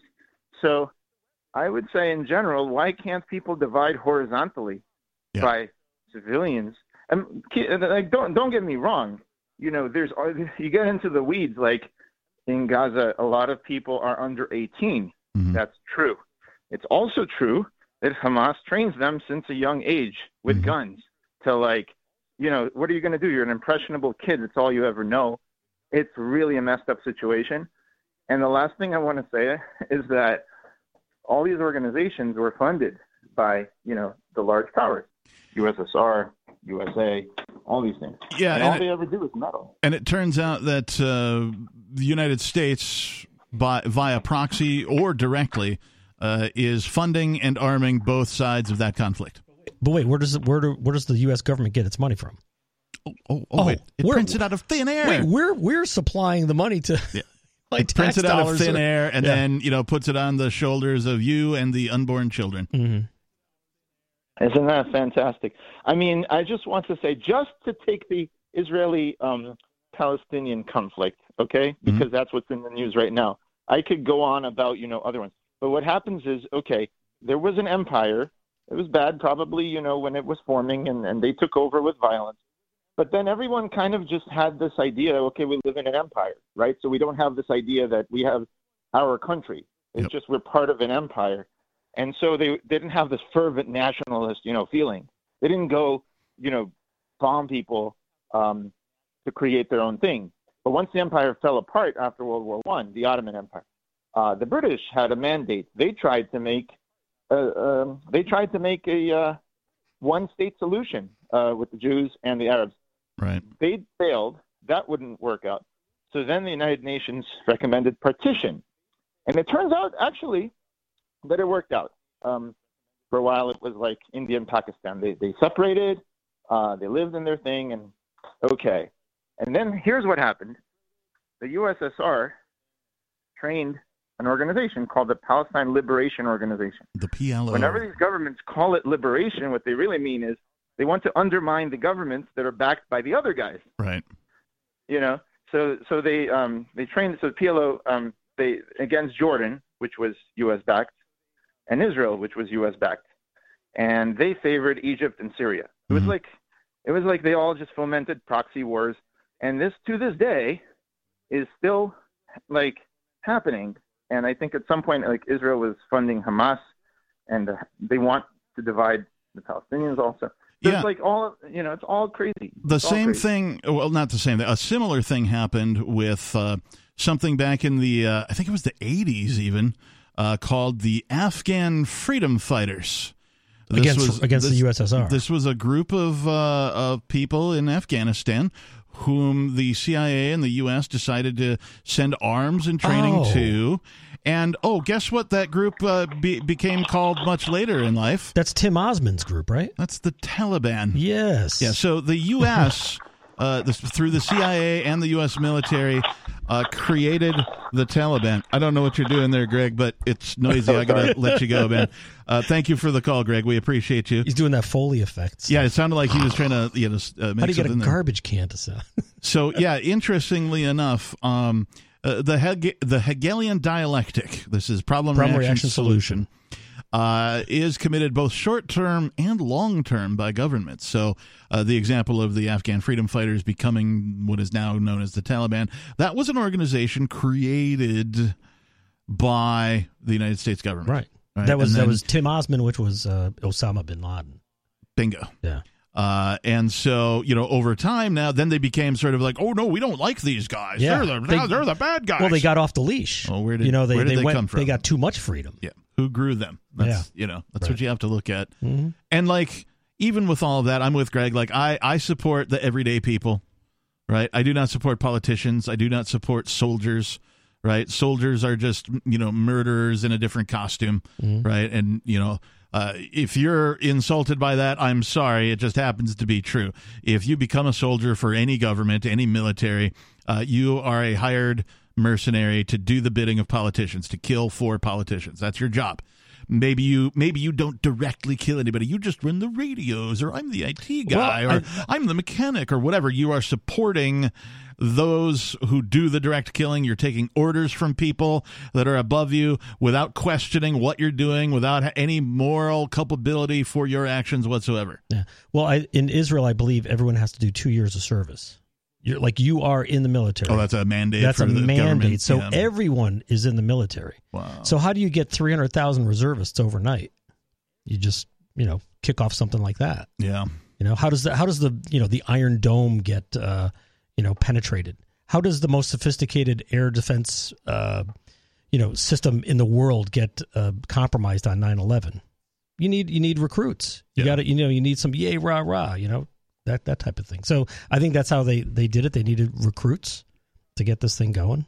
you know, they got to crack a few eggs to make an omelet. I hate to say that, but that's kind of what I think what happened. I think Gigi brought that up last week when she called. Like, Like- it just seems that, like how did you know you they have the sophisticated fencing along the Gaza uh, border Hmm. that if it can detect a cat Right. the size of a cat moving and will automatically shoot anything that's moving. How could you know a hundred of these people get through this this fencing without and like what were they doing like a Microsoft update on their security systems that night like with Jeffrey Epstein like how come we didn't know what that would happen We're sorry, Windows must update now. right we're we're shutting the whole video system down because Windows is updating Yeah, these are good questions, and uh, regardless of you know how it happened, uh, it has happened. What I I'm looking silver lining here. I I never enjoy war or warlike things. Um, the United States is still waging war on other countries at this time. At this moment, they're still dropping bombs on brown people. Uh, you know, and none of it has been officially declared as war by Congress, right? it's a skirmish So these things are still going on. These war actions are still going on. Uh, and then we have something like this bust out. What I what I mm, I don't want to say what I like about it, but the good news is that uh, because of the internet and social media, this is the first time I've seen uh, something like this blow up and literally dominate everyone in the world as far as the news cycle is concerned. Now, why do I think that's good? Because now it's on everybody's mind. War is in your face, right? Right. This is War the in second your front. face. Yeah. So this is what's wrong with humanity that you continue to accept it. You continue to accept politicians going to war when they should settle their disputes in person themselves. 603 283 6160. More of your calls and thoughts, plus more on the Amish and some other stuff is on the way. It's Free Talk Live.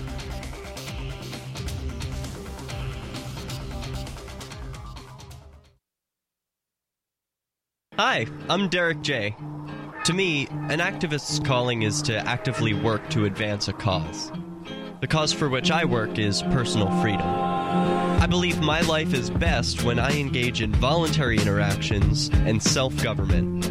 I reject the idea that anyone else has a higher claim to my life or my body than I do. I see people who call themselves the government as a threat to my personal freedom. I realize you may feel differently, but my relationship with the people who call themselves the government is completely involuntary. If Starbucks used some of its money to drop bombs, I wouldn't shop there. So why would I support the American empire? The empire does not require my consent. Derek J's Victimless Crime Spree. You can order your copy of the Director's Cut DVD now at victimlesscrimespree.com.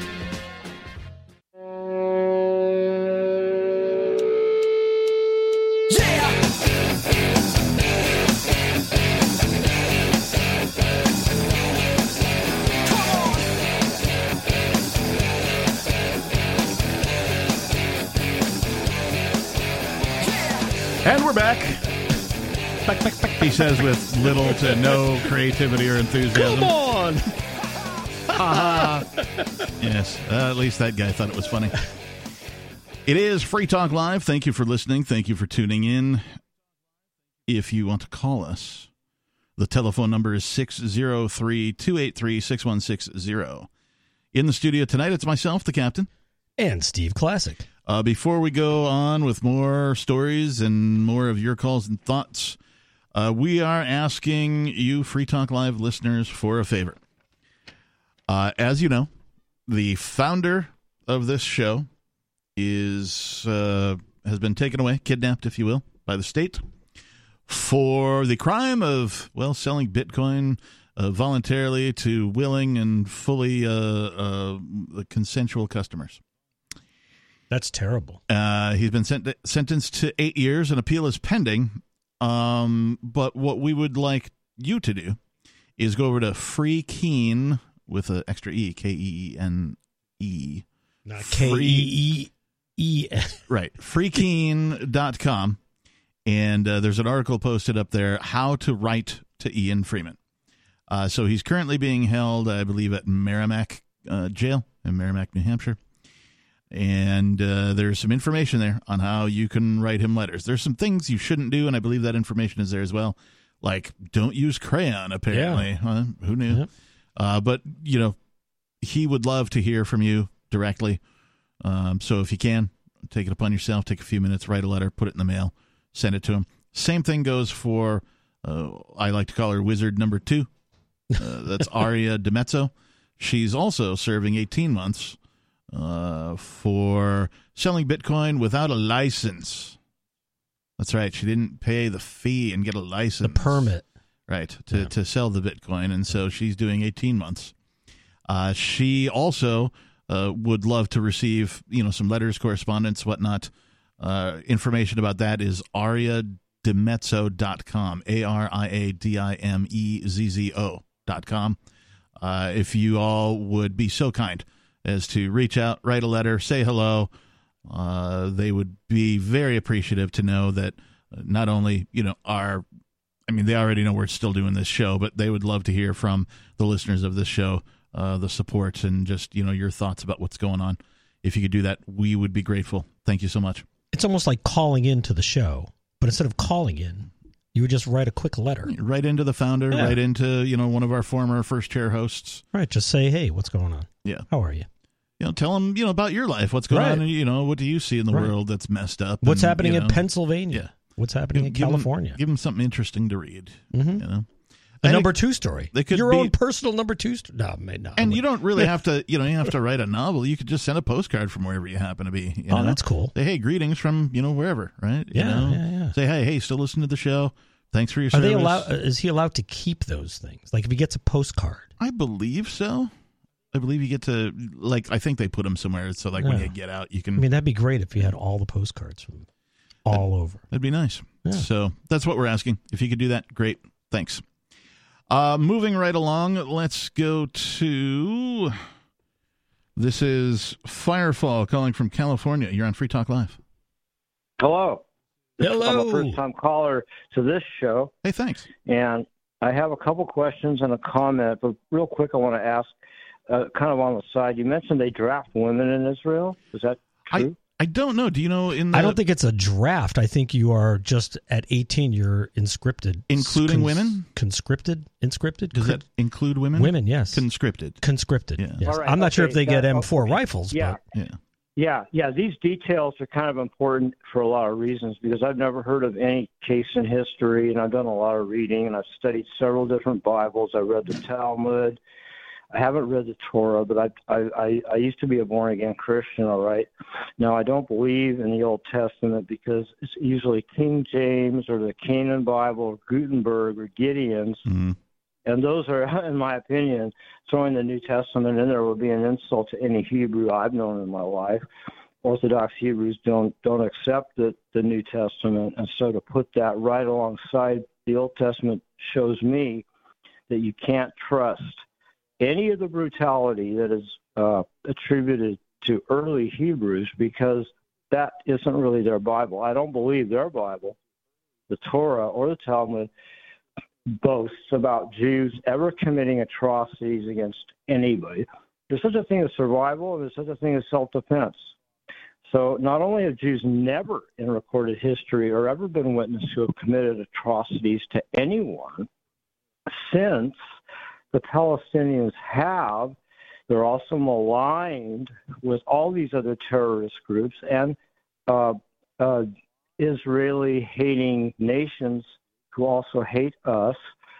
I believe that we sh- uh, Israel should exact uh, not us, but Israel should exact the same violence, not the same violence, but So hang on there, Firefall, because uh, Steve Classic just looked something up to give you even more detail. Yes, about uh, the mandated military service requirement for for Jewish Israeli women is 24 months, apart from specified roles that instead require a service length of 30 months. Women may be exempted from military service for reasons of religious conscious conscience, marriage, pregnancy, or motherhood. all right. That's that just a quick fair. little thing. Oh, thank you. I appreciate you throwing that in there because these details are important. So what was your? Uh, you off- said you had uh, two questions. What was what was the other one? All right.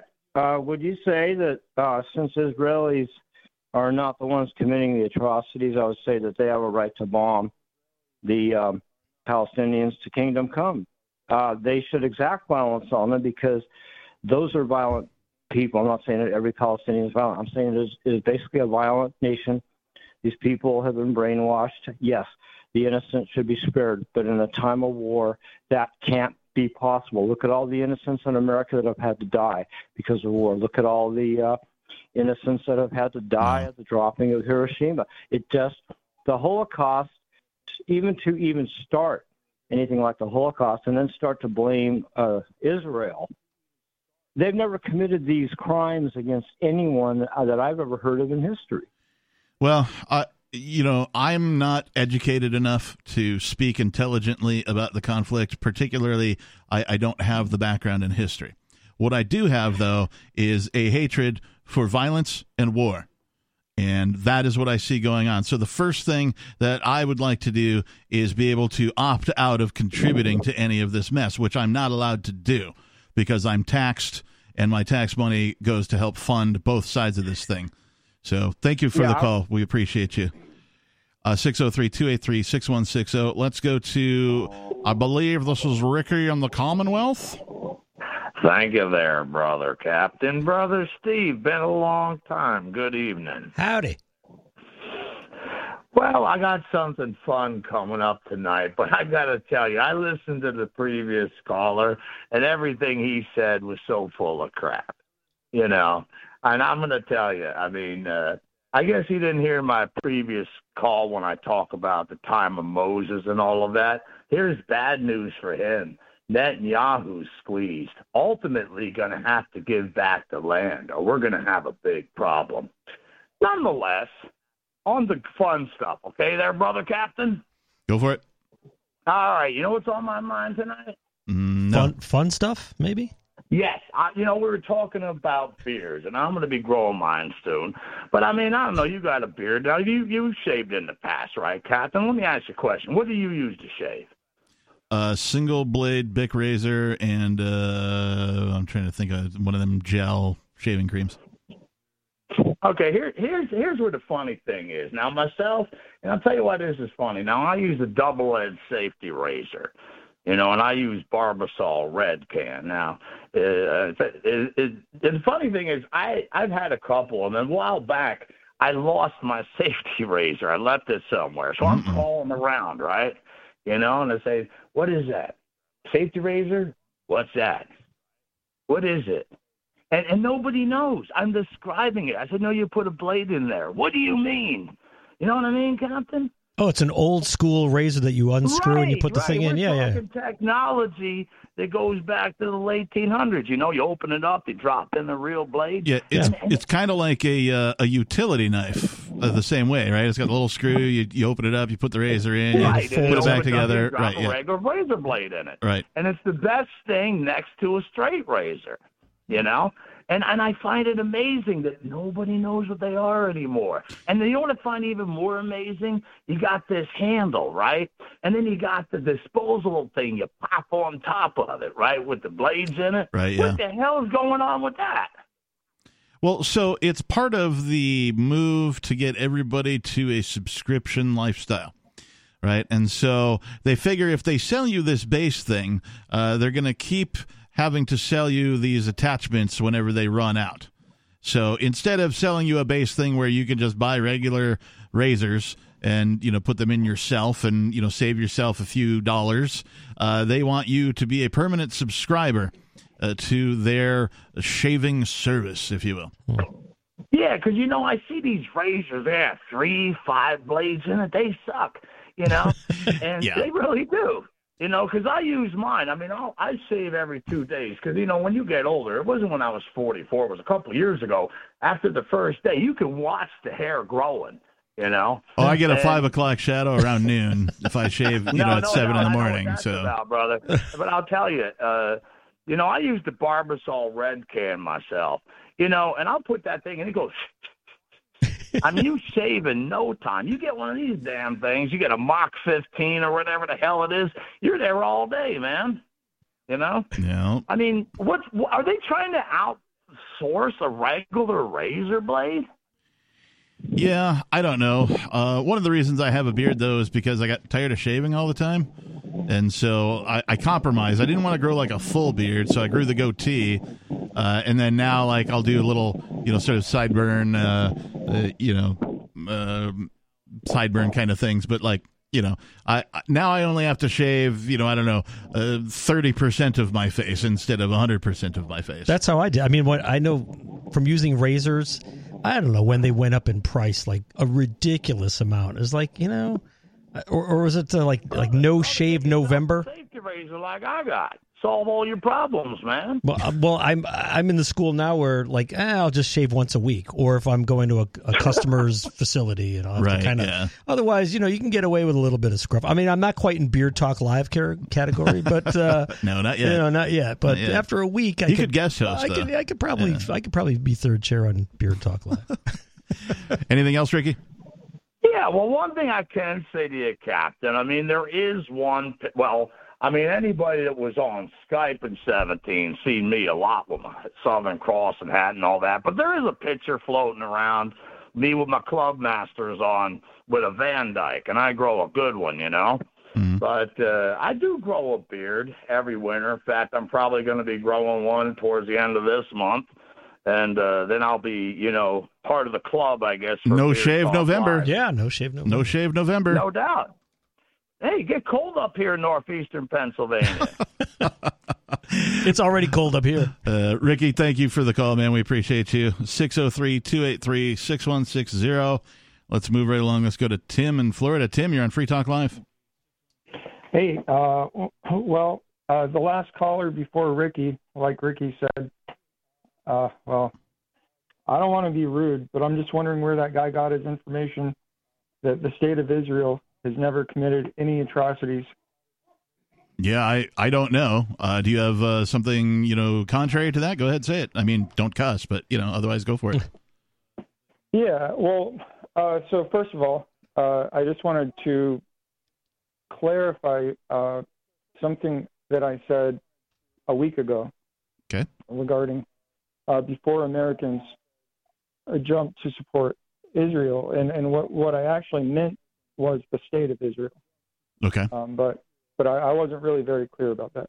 Okay. Uh, but Clarification I would also noted. say- yeah, no, I would also say the same thing um, on on the other side. You know, uh, don't be so fast to jump and you know be on the side of Hamas or the uh, PLO government. You know, because these are, you know, well, one's a party and one's a state, and we know how that goes.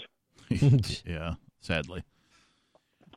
But uh, the, the thing that really got under my skin tonight, um, well, number one, I actually wasn't going to call in tonight because I wanted to prepare a response to Dana from Michigan. Um, at, at, at first, I wanted to call and be like, "Oh no, she's wrong because of this and this and this," and then like I started listening to her over and over again, and I'm like, "What is she trying to say? Is she contradicting herself?" And then I realized she was not contradicting herself. So, so like I really wanted to put some thought into my response. So I wasn't even going to call in, and I and then I hear this caller before Ricky, and he's saying, "Oh yeah, they're innocent, so mm-hmm. they've never committed atrocities, but the Palestinians have. Therefore, they should commit atrocities against the Palestinians." Yeah, Right. And, and what I see right now is he's a cartoon caricature. Well, his statement is it's a cartoon caricature of what I'm hearing on both conservative uh, and liberal media Yep. simultaneously, and it's insane. Uh, I mean, they're not saying they're not saying like let's do genocide, but they are saying it. there's this um I, I don't even know it, it is a problem i guess i'll just call it a problem that uh, many people have and i'm even affected by it from time to time as well i've just been uh, you know either doing media reading media or you know involved in media for long enough that um, I, i've begun to sort of see this effect so if you just go out to like a restaurant by yourself or something or a bar or whatever, and you just sit there quietly, stare at your phone, but listen to everybody around you, what you're going to hear is what I like to call parrots. Right? And this is exactly what you think it is. It's people regurgitating what they heard on the news. Line for line, word for word, right? As if they were their own thoughts and own opinions, right? Uh, and and this is the part that I think humankind needs to overcome. We've got the internet. We've got the ability to reach everybody within seconds with things like news and emergency information and stories and entertainment and all that kind of stuff. Right. What we need to get away from is the homogenization of thought. Right. People, for whatever reason, television is is where I trace it back to.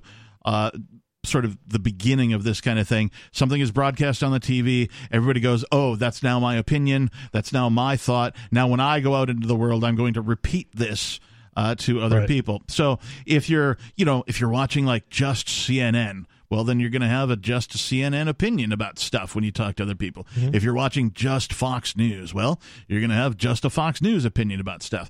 If you're watching all of the things, you're going to come up with some kind of a hodgepodge that reflects a little bit closer to your personal beliefs, but still, none of them are like your own original thoughts. So I don't know what the answer is. I don't know how to get people out of this, but I see it as a problem. This regurgitation of stuff on the news as original thought has to stop. Yeah, you have to be. You really have to be skeptical of anything you hear. If you see the headline, you have to also put in parentheses. I wonder if that's true, instead of just that's the headline, that's the story. Yeah. Well, so I listen to a bunch of different podcasts and radio shows, you know, you know, while I'm working, and uh, these guys, you know, I've I've been a very kind of like, I guess, what what, what do you call a conservatarian? I've, I've kind of been a conservatarian, so Okay. I listen to you guys. I listen to Glenn Beck. I was I used to listen to Ben Shapiro. I kind of cut him out like a couple months ago. Um, Boy, he's been on Uh, a tear, huh? uh, Mi- Michael Savage, uh, Steve Deace, and, and Steve Deace, I really was into some like I've I've been getting into, into uh, like the idea of salvation and stuff and, and, and Christ, and I'm getting into it. I like I don't know Okay. where I stand, but I'm I'm learning, and and so I was really digging a lot of stuff Steve Deace was saying, and then all of a sudden, he was basically saying the same thing, like like without saying, just obliterate Gaza. He was making allusions like, yeah, they're going to have to do it. They're going to have to do, or maybe the United. And then he was making it biblical. Yeah, I've seen a lot of biblical posts like this is it. This now they have to do, you know, whatever they have to do to fulfill the prophecy of Right, yeah. Corinthians and like uh, Exodus or whatever it is. Right. So he was actually he was actually saying, you know, it's it's basically like Old Testament times again, where where well God directed them to do this before women and children, which is biblical. Uh, but here's my here's my problem is that's a whole separate issue, even though it isn't. Even though it isn't, it is. Um, but but my issue with this with with Steve Deace is is that okay, well, um, he's saying that the state of Israel is the instrument of the God of the Bible. And he does not know that. So so he's actually taking his opinion and saying that his opinion is that God is telling the state of Israel to do democide. Right. And he's not coming out and saying it that way, but, but he is. Well, he's not Yeah. saying he's he's saying it's it's a prophecy or it's in the Old Testament. He's insinuating that that it is, It is part written. of right. Yeah. he even says he might be wrong, you know, like, but this, this is his interpretation. But the way that he's saying it, it's like he's not saying it like, like, like the average listener isn't going to be like, oh, this is just his interpretation, his opinion, right? Yeah. Yeah. This is a very dangerous time we're living in, and I, I Mhm. couldn't believe it because I respected these people. I respected these people. Well. the- Well, they're taking sides. Yeah. Well, and the thing about this is, um, don't meet your heroes, right?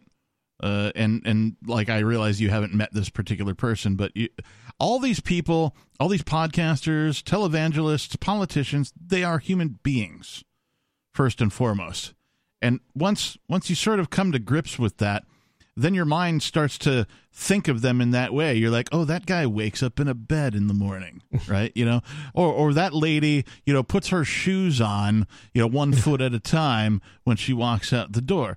Uh, everybody sleeps somewhere, if you will, right? And so realizing that they're humans means that they're going to be fallible. And so you might have, or they might have your respect for certain issues. In the same way, uh, I might respect you for a thing and you might re- respect me for a thing, but we're going to disagree on other things.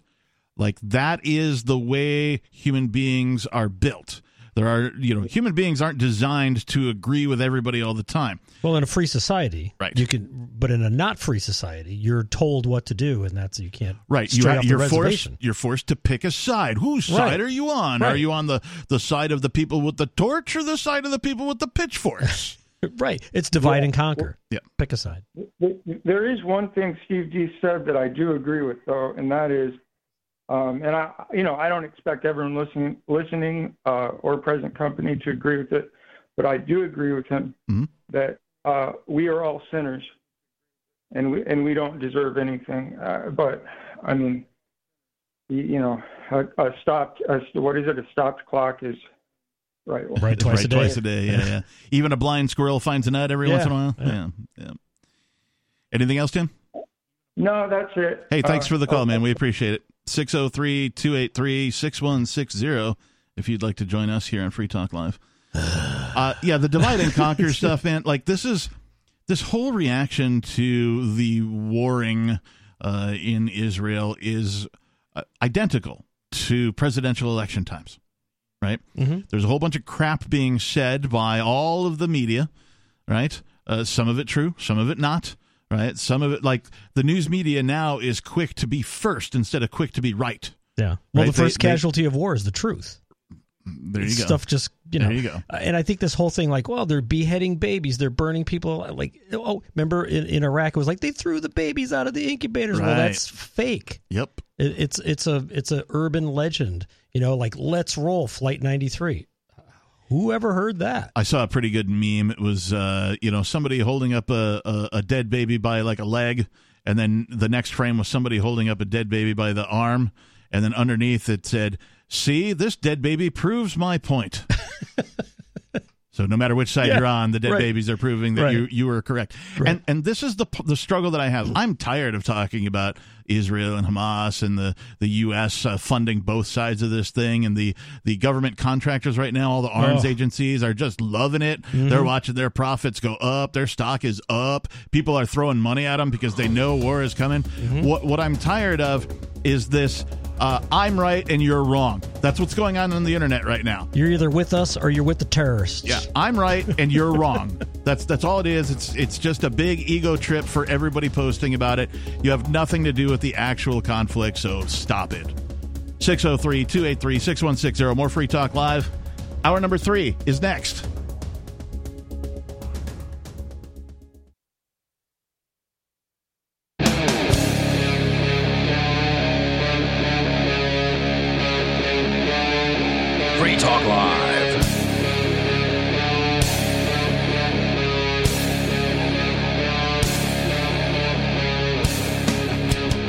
And we're back. and we're back. and we're back. Uh, you can be Bach, I'll be Beethoven. I'll be back. we're I'm back. your Beethoven. Screw your freedoms. remember, remember when that guy said that? Screw your freedoms. Oh man. Just play that I- over I and was over again. I was told recently that um, uh, Arnold, uh, the the person in question, The bodybuilder, i- yeah. imitating uh, the governator, The governor, right? Uh, I was to told pump you up. I was told that um, the the films that he's made, uh, he Pumping was, Iron? he was any of his films. Oh, Pumping Iron's my favorite. He was not allowed to overdub in Austrian himself. So, so you know, uh, the films he made uh, were in Yeah, English, right. Right, and they want to do a release of his films in Austria, speaking whatever Austrian, you know, whatever They had to hire an actor to. They they didn't have to. They chose to because apparently, uh, according to what I read, and I have no evidence of this, just something I read on the internet. Oh well, then you it know. must be true. It must be true. Uh, according to what I read, he has the equivalent of an Austrian hillbilly accent. Oh, And so they didn't want, you know, this big action movie, you know, or Yeah. whatever coming out, right? Where, and then like the guy sounds like, you know, a hillbilly. Yeah, I'll be back. Yeah. Uh, the equivalent of Right, an right. Austrian hill. So they got some other actor with a, a more acceptable accent to do the Austrian voice dubs uh, for all of Arnold's movies. Right. It's not like the Queen's English. It's, you know, Cockney or Right. whatever. Like, Yeah. you need the Queen's English. Yeah. So apparently, not only does he have a bad English accent, but he also has a bad Austrian accent. Screw your well. freedoms. So, uh, we've got more to talk about. Uh, before we go on, though, I want to say thank you to today's amplifier. Wait, who are you? Oh, I'm the captain. and, and Steve Classic here. and what's the name of the show? Uh, it's Free Talk Live. It's a nationally syndicated radio show. What's the It's a caller driven. What's the website? Uh, freetalklive.com. okay, very good. Or, or a store would say freetalklive.com. Zeus. Zeus. Um, Zor. Zor. uh, I want to say t- thank you to tonight's amplifier. Chris Marcus is a silver level amplifier. That means he gives five bucks a month to the Advertise, Market, Promote, and Support program, also known as AMPS. It's a Patreon driven thing. You can find out more over at amps.freetalklive.com. Uh, we only ask for five bucks a month. You can give more. You can give ten or twenty-five. Yeah. There's different levels. There's We need some new windscreens, you and know, that would be gold and that kind of a nice. thing. No, what we need is we need to get on more radio stations. Oh, yeah, yeah, We're on somewhere around 180 radio stations right now. We could be on 200, 250, 300. Not out of the question. Wow. It's all up to you. If you enjoy the hosts, the co hosts, the callers, the perspective of freedom, peace, and prosperity that we bring to the airwaves, please become an amplifier over at amps.freetalklive.com. Thank you again to Chris Marcus. We appreciate you. Uh, thank you. All right. Uh, we got other stuff to talk about, but we got calls holding. Let's go to Butter. It's Major Pain calling from Michigan. The wild card line. I might as well be Major Biscuit Head, much as you call me Buckeye. That's because you say it all the time. It's now your trademark. Well, you tagged me with it. I don't think I say it as often as you uh, portend I do. Well, perhaps I'm hoping you'll say it frequently. Yeah, well, I I, th- I think you've called me of that, quite frankly. Well, you, you'll be talking, and then you'll say, "But uh, you know, But, uh, yeah." Well, I know that's that. Yeah, that's that's my pause phrase, but yeah, I don't. Uh, Mine is, you don't know. I, I don't use it as much anymore, and I think it's because you goaded me with it. Oh, Ah, damn it. dang. Well, I'm sorry to do that. Anyway, um, I, you remember that uh, in- in the first segment you were talking about that lawyer from Nigeria or Uh, Kenya. it was now? Yeah, yeah. 26 and oh. 0. Well, wouldn't that be something if he was to get on Ian's legal team and get him released? And I'm like, Oh. You know, Major, I hadn't thought of that. Thank you. That's a great thought. Oh, isn't that? Yeah, that that that was special. It popped into my head and it just wouldn't leave. Because a lot of times I have thoughts for you and they just vanish. Uh, yeah, And, uh, no, I'm the same way. That's a good the one. other That's a good you one. were talking about was uh, Kills Island. You know where the the landfill and Fresh whatnot. kills. Fresh kills. Fresh Kills Island. Okay, that's even better. I bet you that used to be a hog island. Why? Staten Island was one of the poorer sections of New York, you know, way back in the day, 1800s. And back in the day, it wasn't uncommon to take pigs and put them on an island because they don't like to swim. So all you got to do is go out there and catch them when you need them.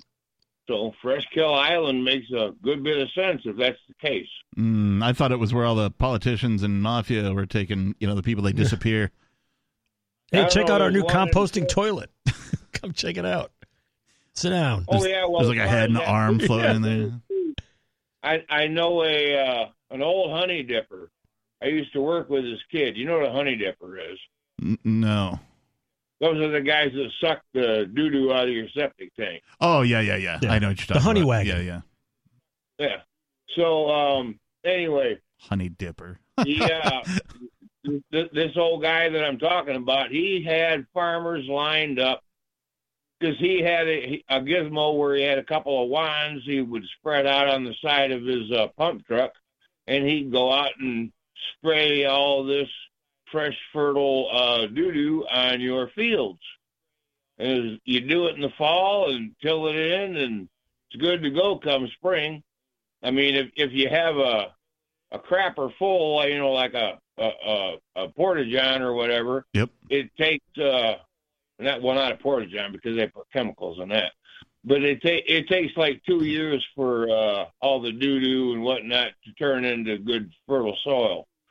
But if you spread it on the field, you know, in scantily, hmm it works quite well. I mean, you're talking about the Amish and the stuff they put out. That's Yep. all they use fertilizers, the doo doo from their horses and whatnot, plowing Right. fields. Yeah, what what you're describing is uh, you know techniques of turning crap Manure. into fertilizer that have been around for thousands and thousands of years uh, since man Yeah, that was first the- started farming. was the only fertilizer. If you wanted to put nitrogen on your garden, you collected piss.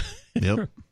They used they used to make round barns, you know, where they would dump the hay in the middle, and all the cows would come to the middle, and they had and it was all fluted, so everything drained to the outside, and every cow had its own little trench, so the pee would go out to the edge, and there was a circular trench, and it all drained into the piss pond. Right, Yeah. the nitrogen pool. Yeah. Well, Uh, keep it to the the word P if you can, there, Major. Uh, I'm I'm not hundred percent certain, but you know, let's just make sure that uh, we're using Keep the, it clean. the proper the proper terminology there for radio. Uh, sadly, we are on the Sunday night show, and the FCC says we can't say certain words. So anyway, go ahead. Yes, I will. I will try to not drive my S car. Thank you. Thank you. Yes. How fast does your S car go? Yes, yes, yes. um, well, it, it's about as slow as a slug, I guess.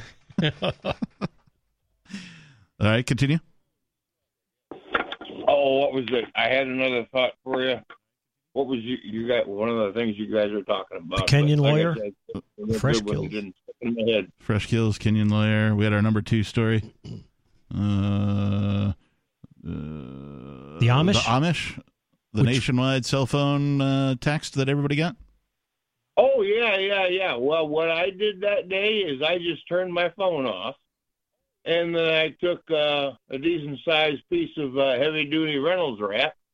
And I made uh, about a three wrap Faraday cage on my phone, and I never got nothing. It came over my radio, but it didn't get into my phone. When I turned it back on, I didn't get any notice from them. No, So, mine uh, did. I pe- people underestimate the power of the Faraday cage. I mean, if you got solar power and you got a battery bank, hell, just a good solar fl- flare will take all that out. Oh, a great. Faraday, Faraday cage is a good thing for all your electronic devices. Oh, agreed. devices. They they actually sell um, Faraday bags too, so you don't need necessarily need Yeah. to build a, a box for some of your smaller electronics. They they make one that's the size of a cell phone, one for a tablet, one for a laptop, that kind of a thing, uh, where the you know the, the metal is sewn into the bag, uh, and you Hmm. can even test them yourself. Oh, they work 100%. Or a microwave oven works. But you don't turn it on. You put your phone in a microwave oven and try to call it from some, someone else's phone. It won't ring. Why? Because because all the, the metal in the there? metal that's in the the um, Interesting. the microwave. I did not know Yes. that. Huh. hmm You but I mean, if you have if you have a Faraday cage for your laptop and we have an EMP, what are you going to connect to? Well, Nothing. yeah. it's it's a doorstop. I mean, there's still dial-up. Yeah, I guess dial up. It exists. Yeah. If, you, if you have a landline, Get a dial up Right. mode on a landline. Uh, yeah, the, the thing uh, most people don't know, uh, having a landline is actually a good survival prep for a number of reasons. Voltage comes down the line. Right. Uh, they have a separate uh, electricity source, or they source the electricity separate. So when your electrical company grid goes out, whoever your supplier is, and you're out of power in your whole house, all your clocks are off, your fridge is off, all that kind of stuff. You pick up the phone, it still works for some reason because the phone company has a separate source of electricity and it's sending that voltage down. You can actually tap into that electricity to power a lamp, for example, if you had to in a survival situation. The other thing is the reason that they have a separate electrical thing is something that they put in, I believe, during World War One, World War Two, one or one of those, uh, because they wanted to make sure the communication grid would not be affected by power outages. So if an enemy, you know, invaded or bombed a city or whatever and takes out the electric company or all of your uh, power stations, right, that communications won't go down. So that's a that's actually an old military survival prep built Ooh. into a landline. And of course, you can still make a phone call to anybody else that has, Has a landline, landline, right? Yeah. Who you got to call? So it's it's not a bad idea.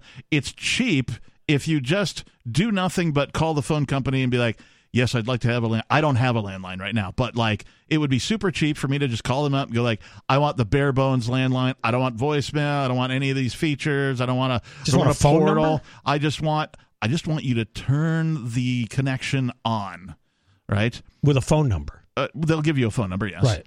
Uh, and then you don't even plug a phone in. Have a phone. Get yourself a landline phone, a princess phone, one of these, Yeah. you know, common, you know, phones. Get you one and have it, you know, in the basement or in your closet or whatever. So if there is an emergency and your power does go out, Cell towers are down. cell You can- towers are down for some reason, right? You can plug in your landline and make a freaking phone call. Wow. Yeah. I wonder how much the prices have changed since the Ma Bell and whatnot. I don't know, but it, had to I, all the cell phones. it used to be you It could get to- used to be you could get a landline for like four bucks or something. So that's probably I'm old, so it's probably like twelve bucks or something now uh, a month just to have a landline uh, active. So you do the math, figure it out if, if it's you know right for you. Well, that that doesn't sound like a bad deal, actually. Yep. And you know what? Having a cell phone is quite a pain in the ass because people can get a hold of you when you don't want to be gotten a hold of. Well, I just turned my phone off. I, I do. I miss the old days. You know, you come home and you, that we had answering machines and whatnot. Mhm. I never had one, but I mean, I figure if you want to talk to me that bad, you'll call back. Right. You know. Yeah. Yeah. A landline phone service typically costs $42 per month in 2023. That is, uh, yeah, but that's a feature rich. Uh, so what you have to do is you basically have to get past the sales portion of their presentation when you call to to turn a landline on. Oh. And I I want the bare bones. there, there's a term for it, and I can't remember what it is, and I should know it because I've been in telephony for forever. But there's a term for it, and it's just the bare minimum landline. You have to ask repeatedly. You have to be firm with the phone because these people get commission when you call. Right. You're like, I want a landline. They're like, Oh, do you want to bundle that with some internet? And do you want call forwarding? Call and do forwarding you want and like three ID? voicemails? And we'll throw some cell phones at you too, or whatever. Right. Right, right. So like that forty two dollars is the bundle price Right. for it's a feature rich line. What you want is a stripped down, no features landline. That's all you want. Wow. So- now, what? now They- would, that actually be like over an in, over internet though, like No. uh, VoIP, or would it be POTS? It's POTS. Yeah, Oh, it's okay. POTS line. Yeah, as long as as long as your house and like in New England, all of the houses are wired for copper. Right, right. And so it's just now that doesn't necessarily mean that uh, when you try to make a phone call that at some point in your call's journey because it routes through a bunch of equipment Right. that it doesn't get transduced from analog into digital. It, Yeah. it does if it goes through, you know, a switch in a colo in a major city or something like that. Mm-hmm. Right. It will. But like I mean, I could probably call almost anywhere in the 603 area code that is also a landline because New Hampshire isn't that populous of a state. There's probably not more than one switch for the whole uh, state of New Hampshire, right? Right. There's probably one in Vermont, one in New Hampshire, one in Maine, and that's probably about it, right? For Wow. for those area codes. So, Right, there's only one area code. right. Major? Well, you, Steve said the typical bill was forty-two dollars, so Right. that's going to be middle of the road. So if you go bare bones, you're probably talking twenty-five bucks. I'm thinking, and Yeah, that's maybe. like five dollars cheaper than you can get your cheapest cell phone service for anymore. Seems to be. Yeah, and like I said, seeing as how Ma Bell and them been struggling, I figured they'd be just fuzz below whatever you could get bare bones service for out of the other one. Yeah. Oh, the other thing I was thinking about was you were talking about running your heat coil through the compost pile. Oh, yeah.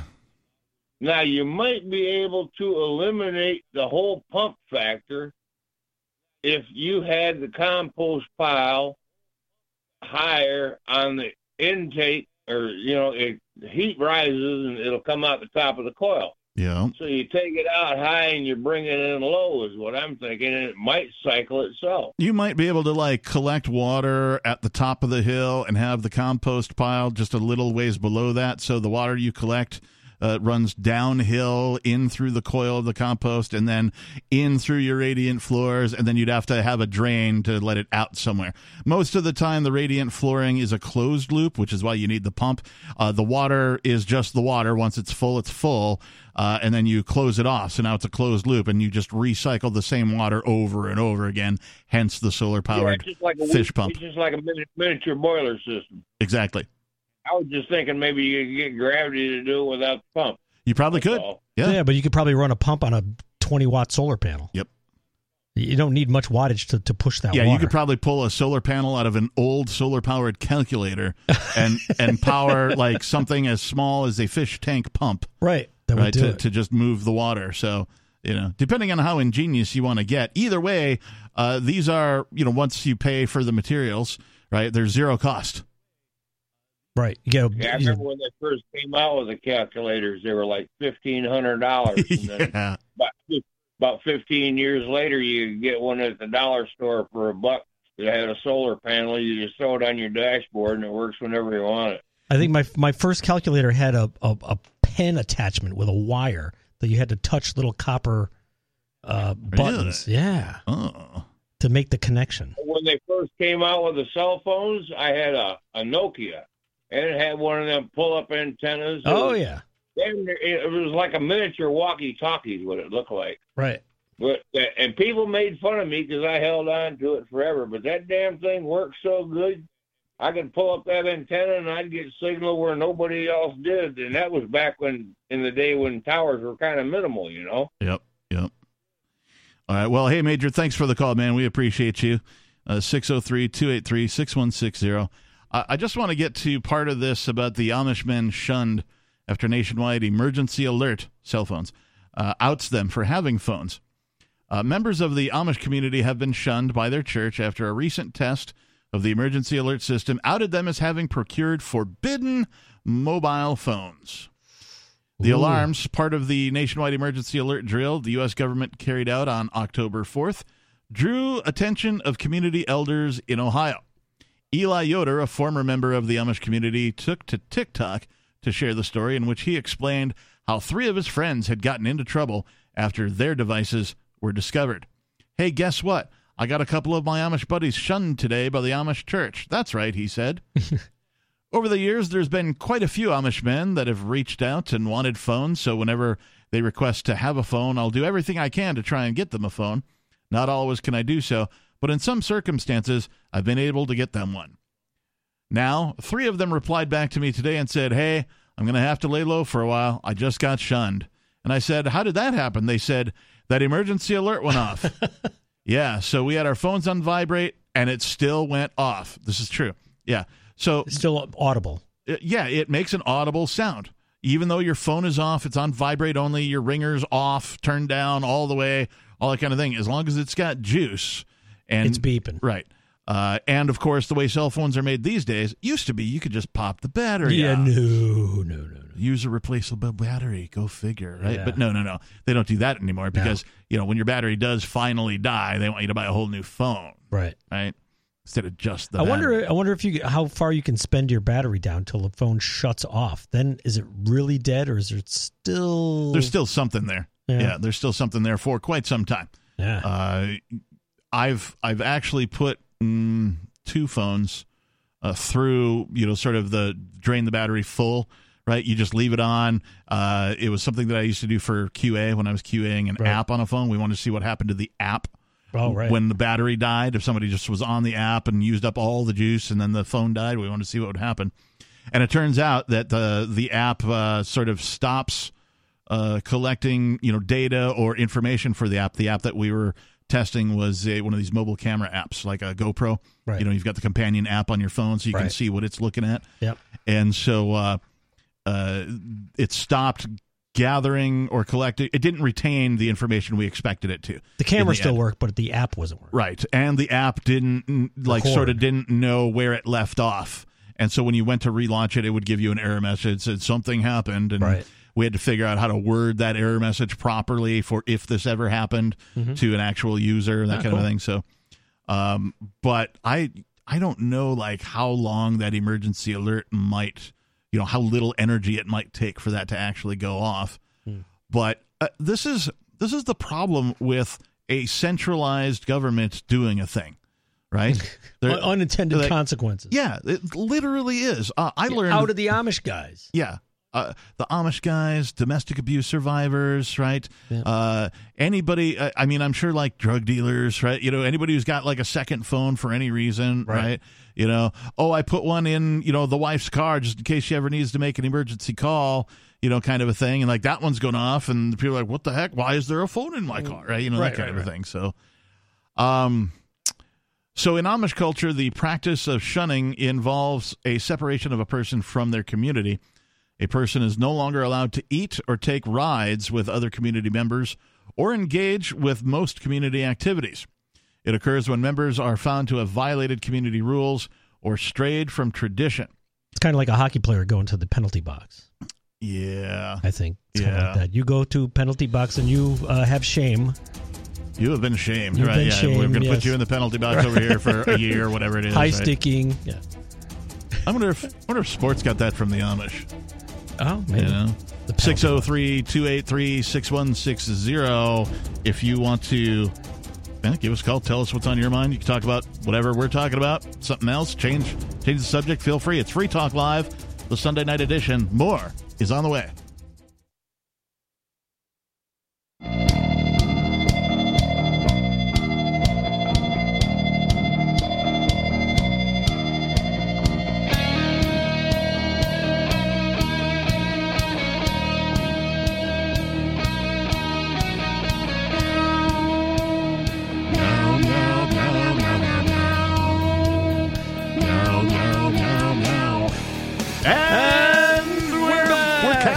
Wait, what? and we're cats. Happy Halloween, everybody. It's not even Halloween yet. Two weeks. But, uh, but, But, uh, uh, but, uh, but, uh, It is Free Talk Live, the live call in radio program where you can call in, take control of the airwaves, talk about whatever's on your mind. The telephone number is, are you ready? 603 283 6160. That number again, 603 283 6160. In the studio tonight, it's myself, the captain. and Steve Classic. We've been talking about all sorts of things all, all over the board. Fake lawyers. Uh, what was it? Fresh Kill Island. The Amish. Uh, our number two story. Uh, more on the Palestine Israel stuff. I don't really want to talk about that, but whatever. Closed loop heating systems. Uh, closed loop uh, f- fecal heating systems.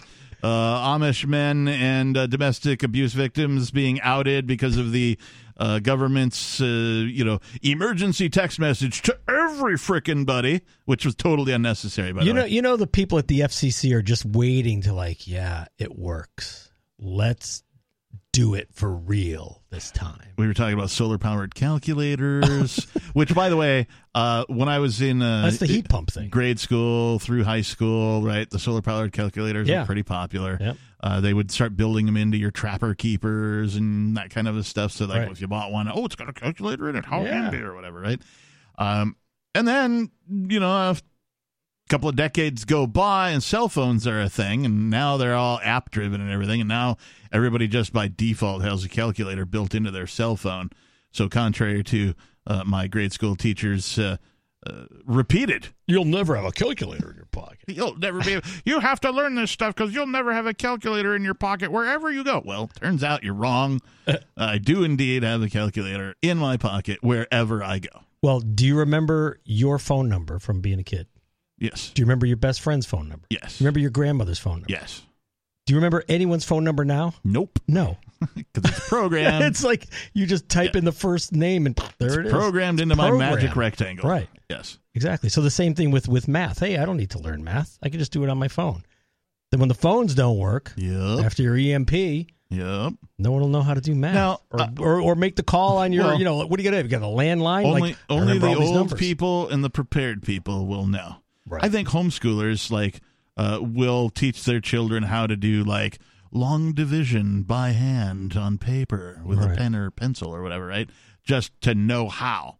You know what I mean? Right. I, I don't think public schools will go that far. How to put water in the closed heat the closed heat system with the compost pile. That's I mean- your your job today. I mean, they already don't teach cursive, so in public schools now. So how do you sign your name? Eh, you know, I guess they got to teach them that, but like not as it like they they don't make people write essays by hand Oh, now. They cursive, do it on yeah. a computer or whatever. So like, you know, if you discover if if you're a kid who's in school now and all you learn of, about cursive is how to sign your name, right? Uh, if you find like an old letter in the attic from you know love letters from grandma to grandpa or Yeah. something, you look at it, you're like, I can't read this crap. But I've also seen that if you if you write something in cursive and post it on Facebook, the AI can't figure it out. Nice. Yeah. Ooh. Right? Ooh, I'm gonna have to do. We, we might have to on we that. might have to try that. See what happens. have to join the cursive cult. you can curse in cursive. the cursed cursive cult. on Facebook. Yeah. Try it out. See if see if you get banned. All right, let's uh let's go to your calls and thoughts. We've got Sarah in New Mexico. Sarah, you're on Free Talk Live. Oh, I just want to say we were number one again in something. Oh, that's great. Congratulations. Congratulations. Congratulations, you're number one in Got it. something. It's better than being number two. Could you be any more vague? Well, well, I'll show you what number we're number one in road rage fatalities. How about that? We have the most road rage related killings. Wow. Are you excited? Well, well, why are you so mad at these people, Sarah? Maybe they deserve it. I don't know. No, I Bad don't drivers. have a gun. I don't. I don't drive. I don't drive, and I don't have a gun, so that leaves me out. But everybody else is driving and have a gun is is uh have a road So wait, rage wait, and wait. killing. Wait, road rage fatalities don't necessarily mean a gun was involved. Right. They oh, drive yeah, you but, off the road. That's what they're talking about. That road rage, and they get mad and they start shooting each other, and they wind up in debt. Okay, so how many how many shot. how many people per year in New Mexico are killed by road rage road Shootings. rage shootings? Well, you usually it was uh Since you're number one. last year, but we we were number one. We beat it. I mean, so the Well, what's the number? I, I think. You know what? I don't really. They announced it on TV. I didn't really. And is it catch when you say we, do you mean the state of New Mexico? Do you mean Albuquerque? State of Albuquerque? New Mexico? Okay. State of New Mexico in the ranking. They killed. I mean, they killed like um something last. It was like really high this year, so that we got the top cake. So. Is that now? Is that per capita per, for the amount of people that are in the? See, there's so many ways to skew Right, uh, a statistic. right. You know, there, there might be thr You know, y New Mexico could have eight killings per year. Well, you know what? I think it's per capita. It has to be. We were pretty high. They they were always um fighting and shooting each other while driving and all this going on. But we taught we made the top lit like the number one. Wow. So Road you know, ra- road probably rage or- Do you know when this road came out? When did you learn about this? shootings. Was it Huh? was it this week? It was announced like this week. The they tallied it the whole year up. So it was announced like a couple of days ago. It must be So, for the fiscal not year of uh, 2023. From Well, okay, so October to just the, from consumeraffairs.com, this is just a, a blurb at the top of my search. What state is number one in road rage? Several reports rank New Mexico as having the highest rate of road rage shooting victims at 6.16 per 1 million. So that's per capita. Uh, Memphis, Yeah, Memphis. Tennessee has the highest rate of fatal car crashes related to aggressive driving at an average of 30 per month as of 2023 on October 6th. Well, that means a driver could kill themselves. It- That's true. Yeah. Uh, So six I, I point. think are they talking about uh like like running the other car over or something that involved in death? I think that's what they're not involving guns. Okay, like I They're don't. involving guns. I don't want to like you know, road rage. I suffer from it from time to time. Uh, I, you know, uh, it, it it lives within me now. I've cured my road rage by moving out of the major metropolitan area Yes. known as Seattle, Washington, uh, to a, uh small rural area of New Hampshire, and it just went the hell away. Right, but now you've got people who are driving really slow, and now you're enraged because they're. You're driving very slow. does happen from time to time, but way less often. Right, right, right, right. and also not nearly as severe. I don't get that like, yeah. yeah. my face doesn't get all red. I don't Right, start right, right. yelling and flipping people be a off minute and late. spittle coming out of my mouth and whatever.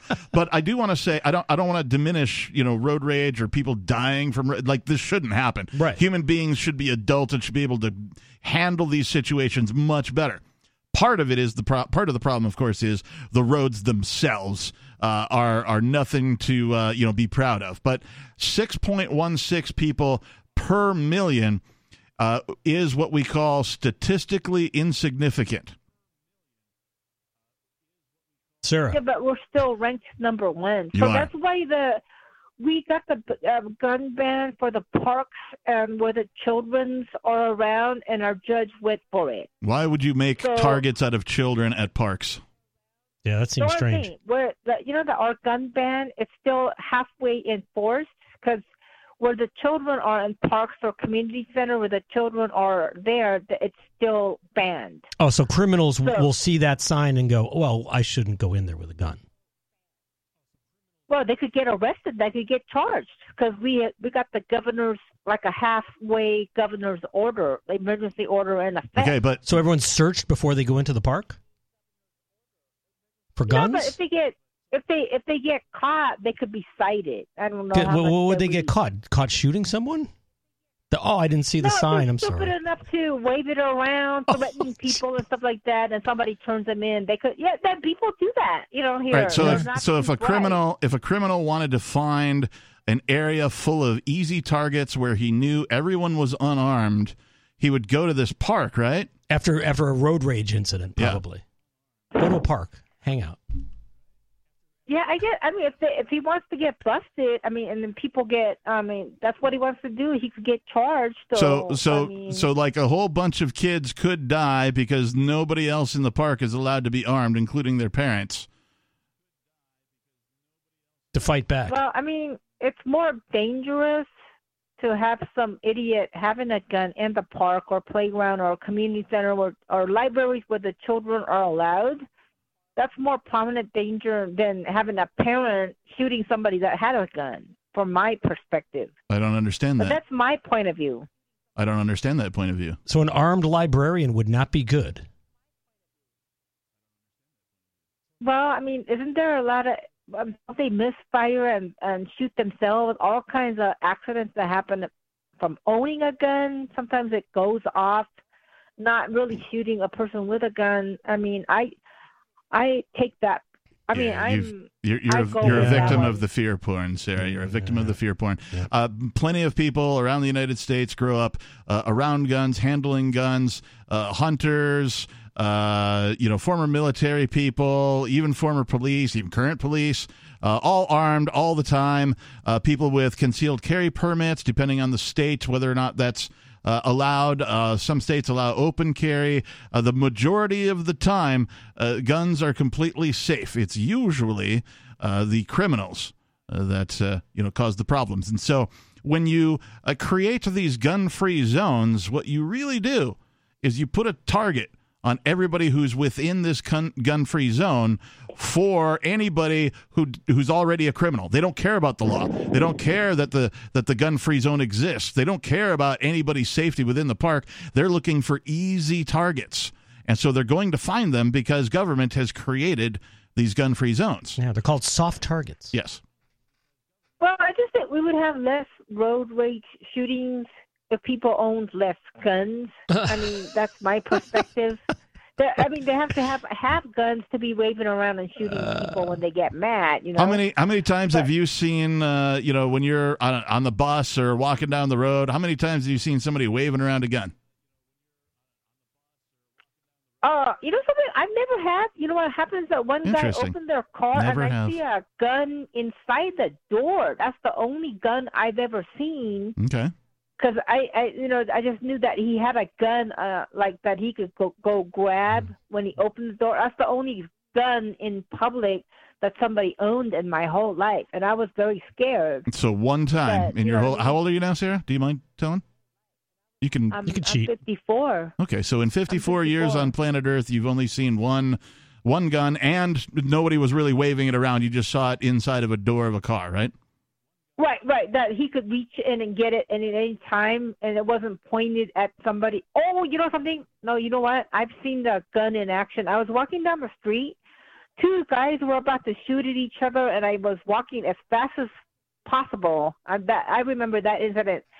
And it turns out they did wind up shooting each other. I don't know if they got hit or nothing, but that was on the news. Well, what did you say to the him to make him so angry?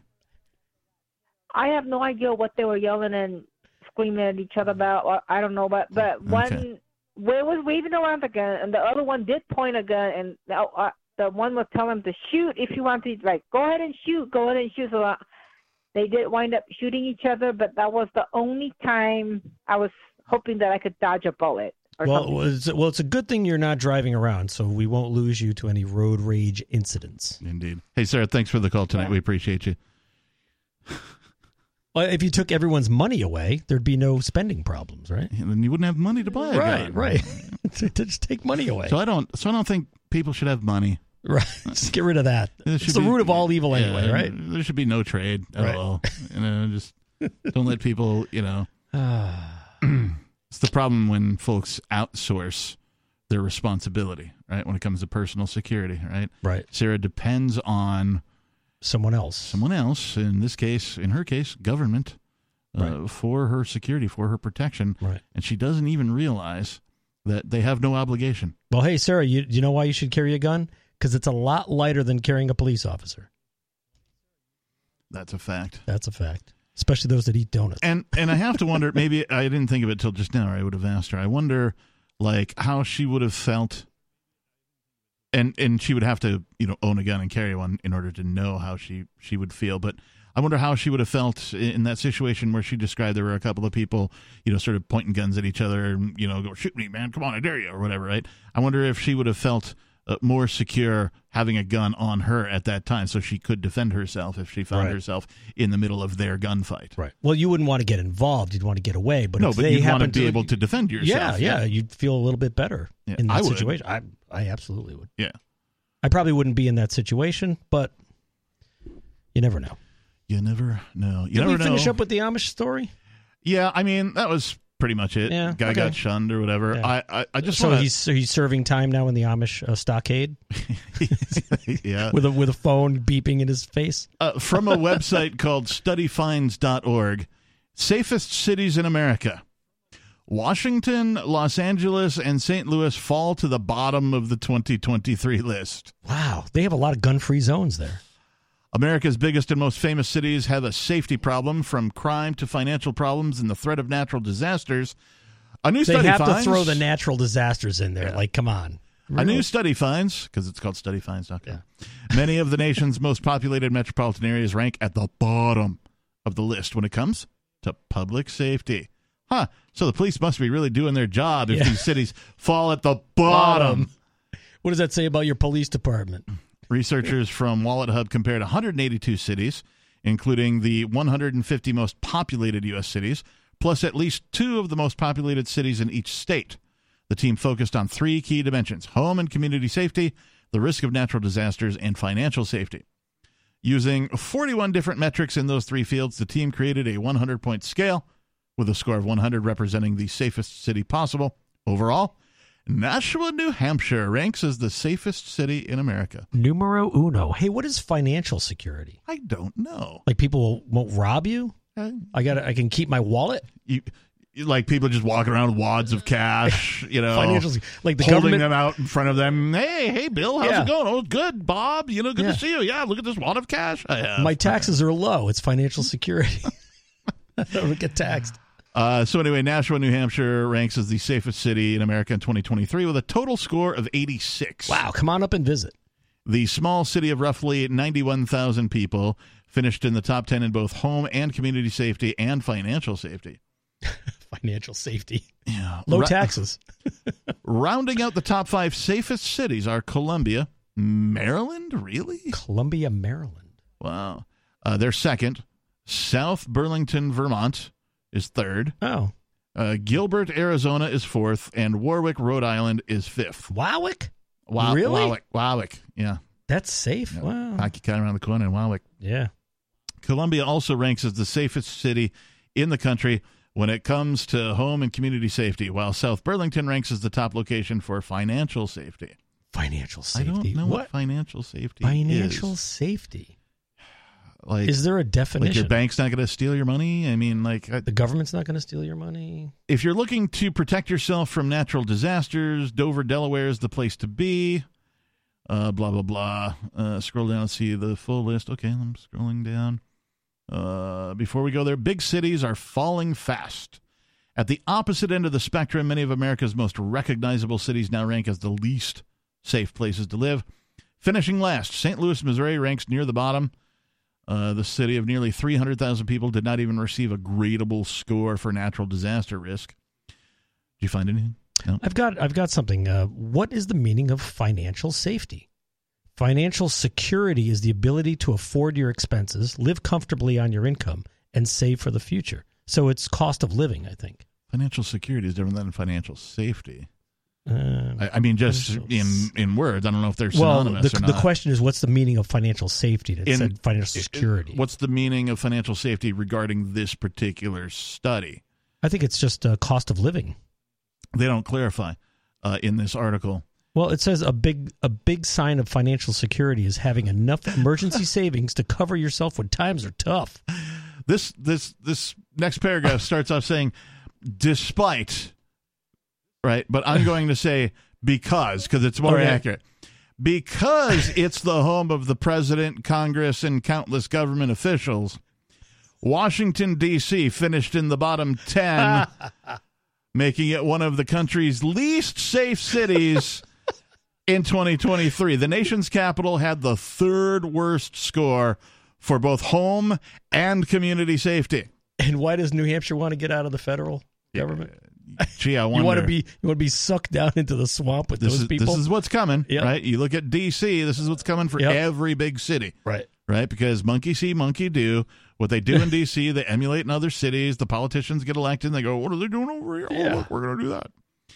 Meanwhile, Los Angeles finished one spot worse than Washington, scoring 149th or worse in all three Oh. survey categories. Other major cities with a safety problem, and this isn't news, include New York City, Chicago, Houston, San Francisco, Seattle, Atlanta, and Philadelphia. Along with those are all in yeah, seems like the bottom The bottom of the you know, bottom. bottom yeah, bottom twenty percent. Right. Along with traffic deaths, assaults, hate crimes, rising unemployment, and the threat of extreme weather, Ah. experts say there is another growing problem in America's most crowded cities. Ultimately, one of the biggest threats to public safety is our country's ongoing mental health crisis. Ah.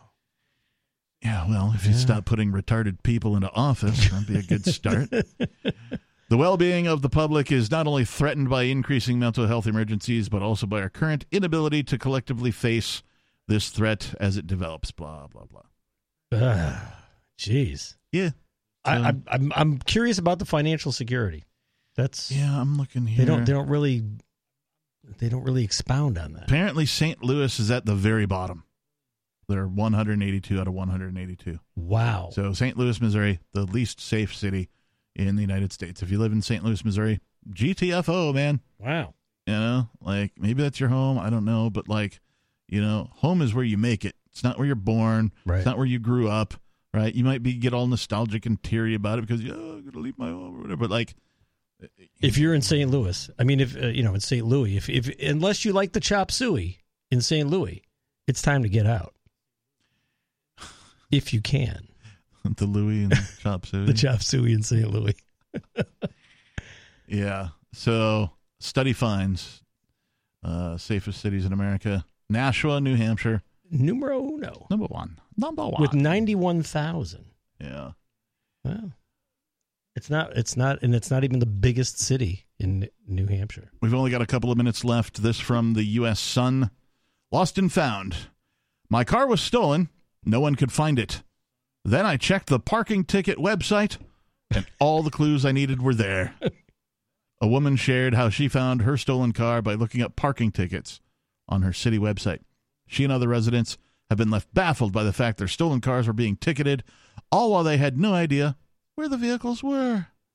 Wait, so her stolen car was ticketed, or was So- it ticketed yes, and then somebody the cop steals stole the car. it? Somebody steals the car, And they get right? the ticket. Drive around, leave it parked somewhere, get a ticket, right? Ah. Uh, drive it somewhere else. Don't care about the ticket because Right. they stole the car, right? You know, what do they Right, care? right. right. So, so eventually, this gets registered on the city's website On her plate go number or on her plate number, Yeah. VIN number, whatever, Right. both. You know, and then of course she's going to get charged for these tickets at some point, right? Somebody's going to send a letter being like, "Hey, you need to, you know, pay this ticket or go to court or whatever." Be a bench warrant if they ignore them. Right. Uh, almost not only do they steal your car, they park illegally and you get the ticket. Right. yes. And then they go, "Well, we're sorry. We we don't really know how to locate your car. You know, they're the police. Right. They're But you still have to pay those tickets. They're police. They're detectives. Yeah, like, right. We don't know how to. We have. We don't have the resources Yeah. to blah blah blah.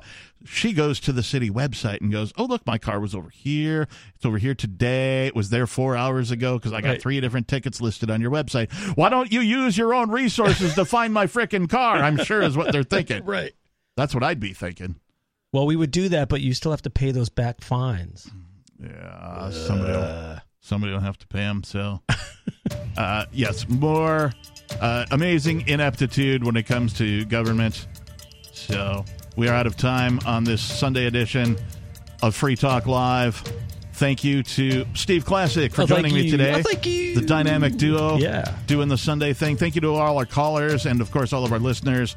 If you missed any part of the show, find the archives over at freetalklive.com or even better, become an amplifier. Thanks and peace. If you want to move to the free state and you're looking for some real estate, well, I know a guy who's really great. It's the realtor Mark Warden. Now you can learn more about the awesome things happening here in New Hampshire in our march toward liberty in our lifetime. Our friends at Porcupine Real Estate are hosting a series of webinars to educate you on the expanded freedoms enjoyed by New Hampshire citizens. Reserve your seat today at move.freetalklive.com. Topics include gun freedom, medical freedom, and political freedom victories. They also have a couple on best practices for moving to the free state and finding housing. These webinars are super helpful and free to attend once you've registered at move.freetalklive.com. Visit their YouTube channel, Porcupine Real Estate, for videos from past presentations and sign up for upcoming webinars for free at move.freetalklive.com. PorcupineRealestate.com.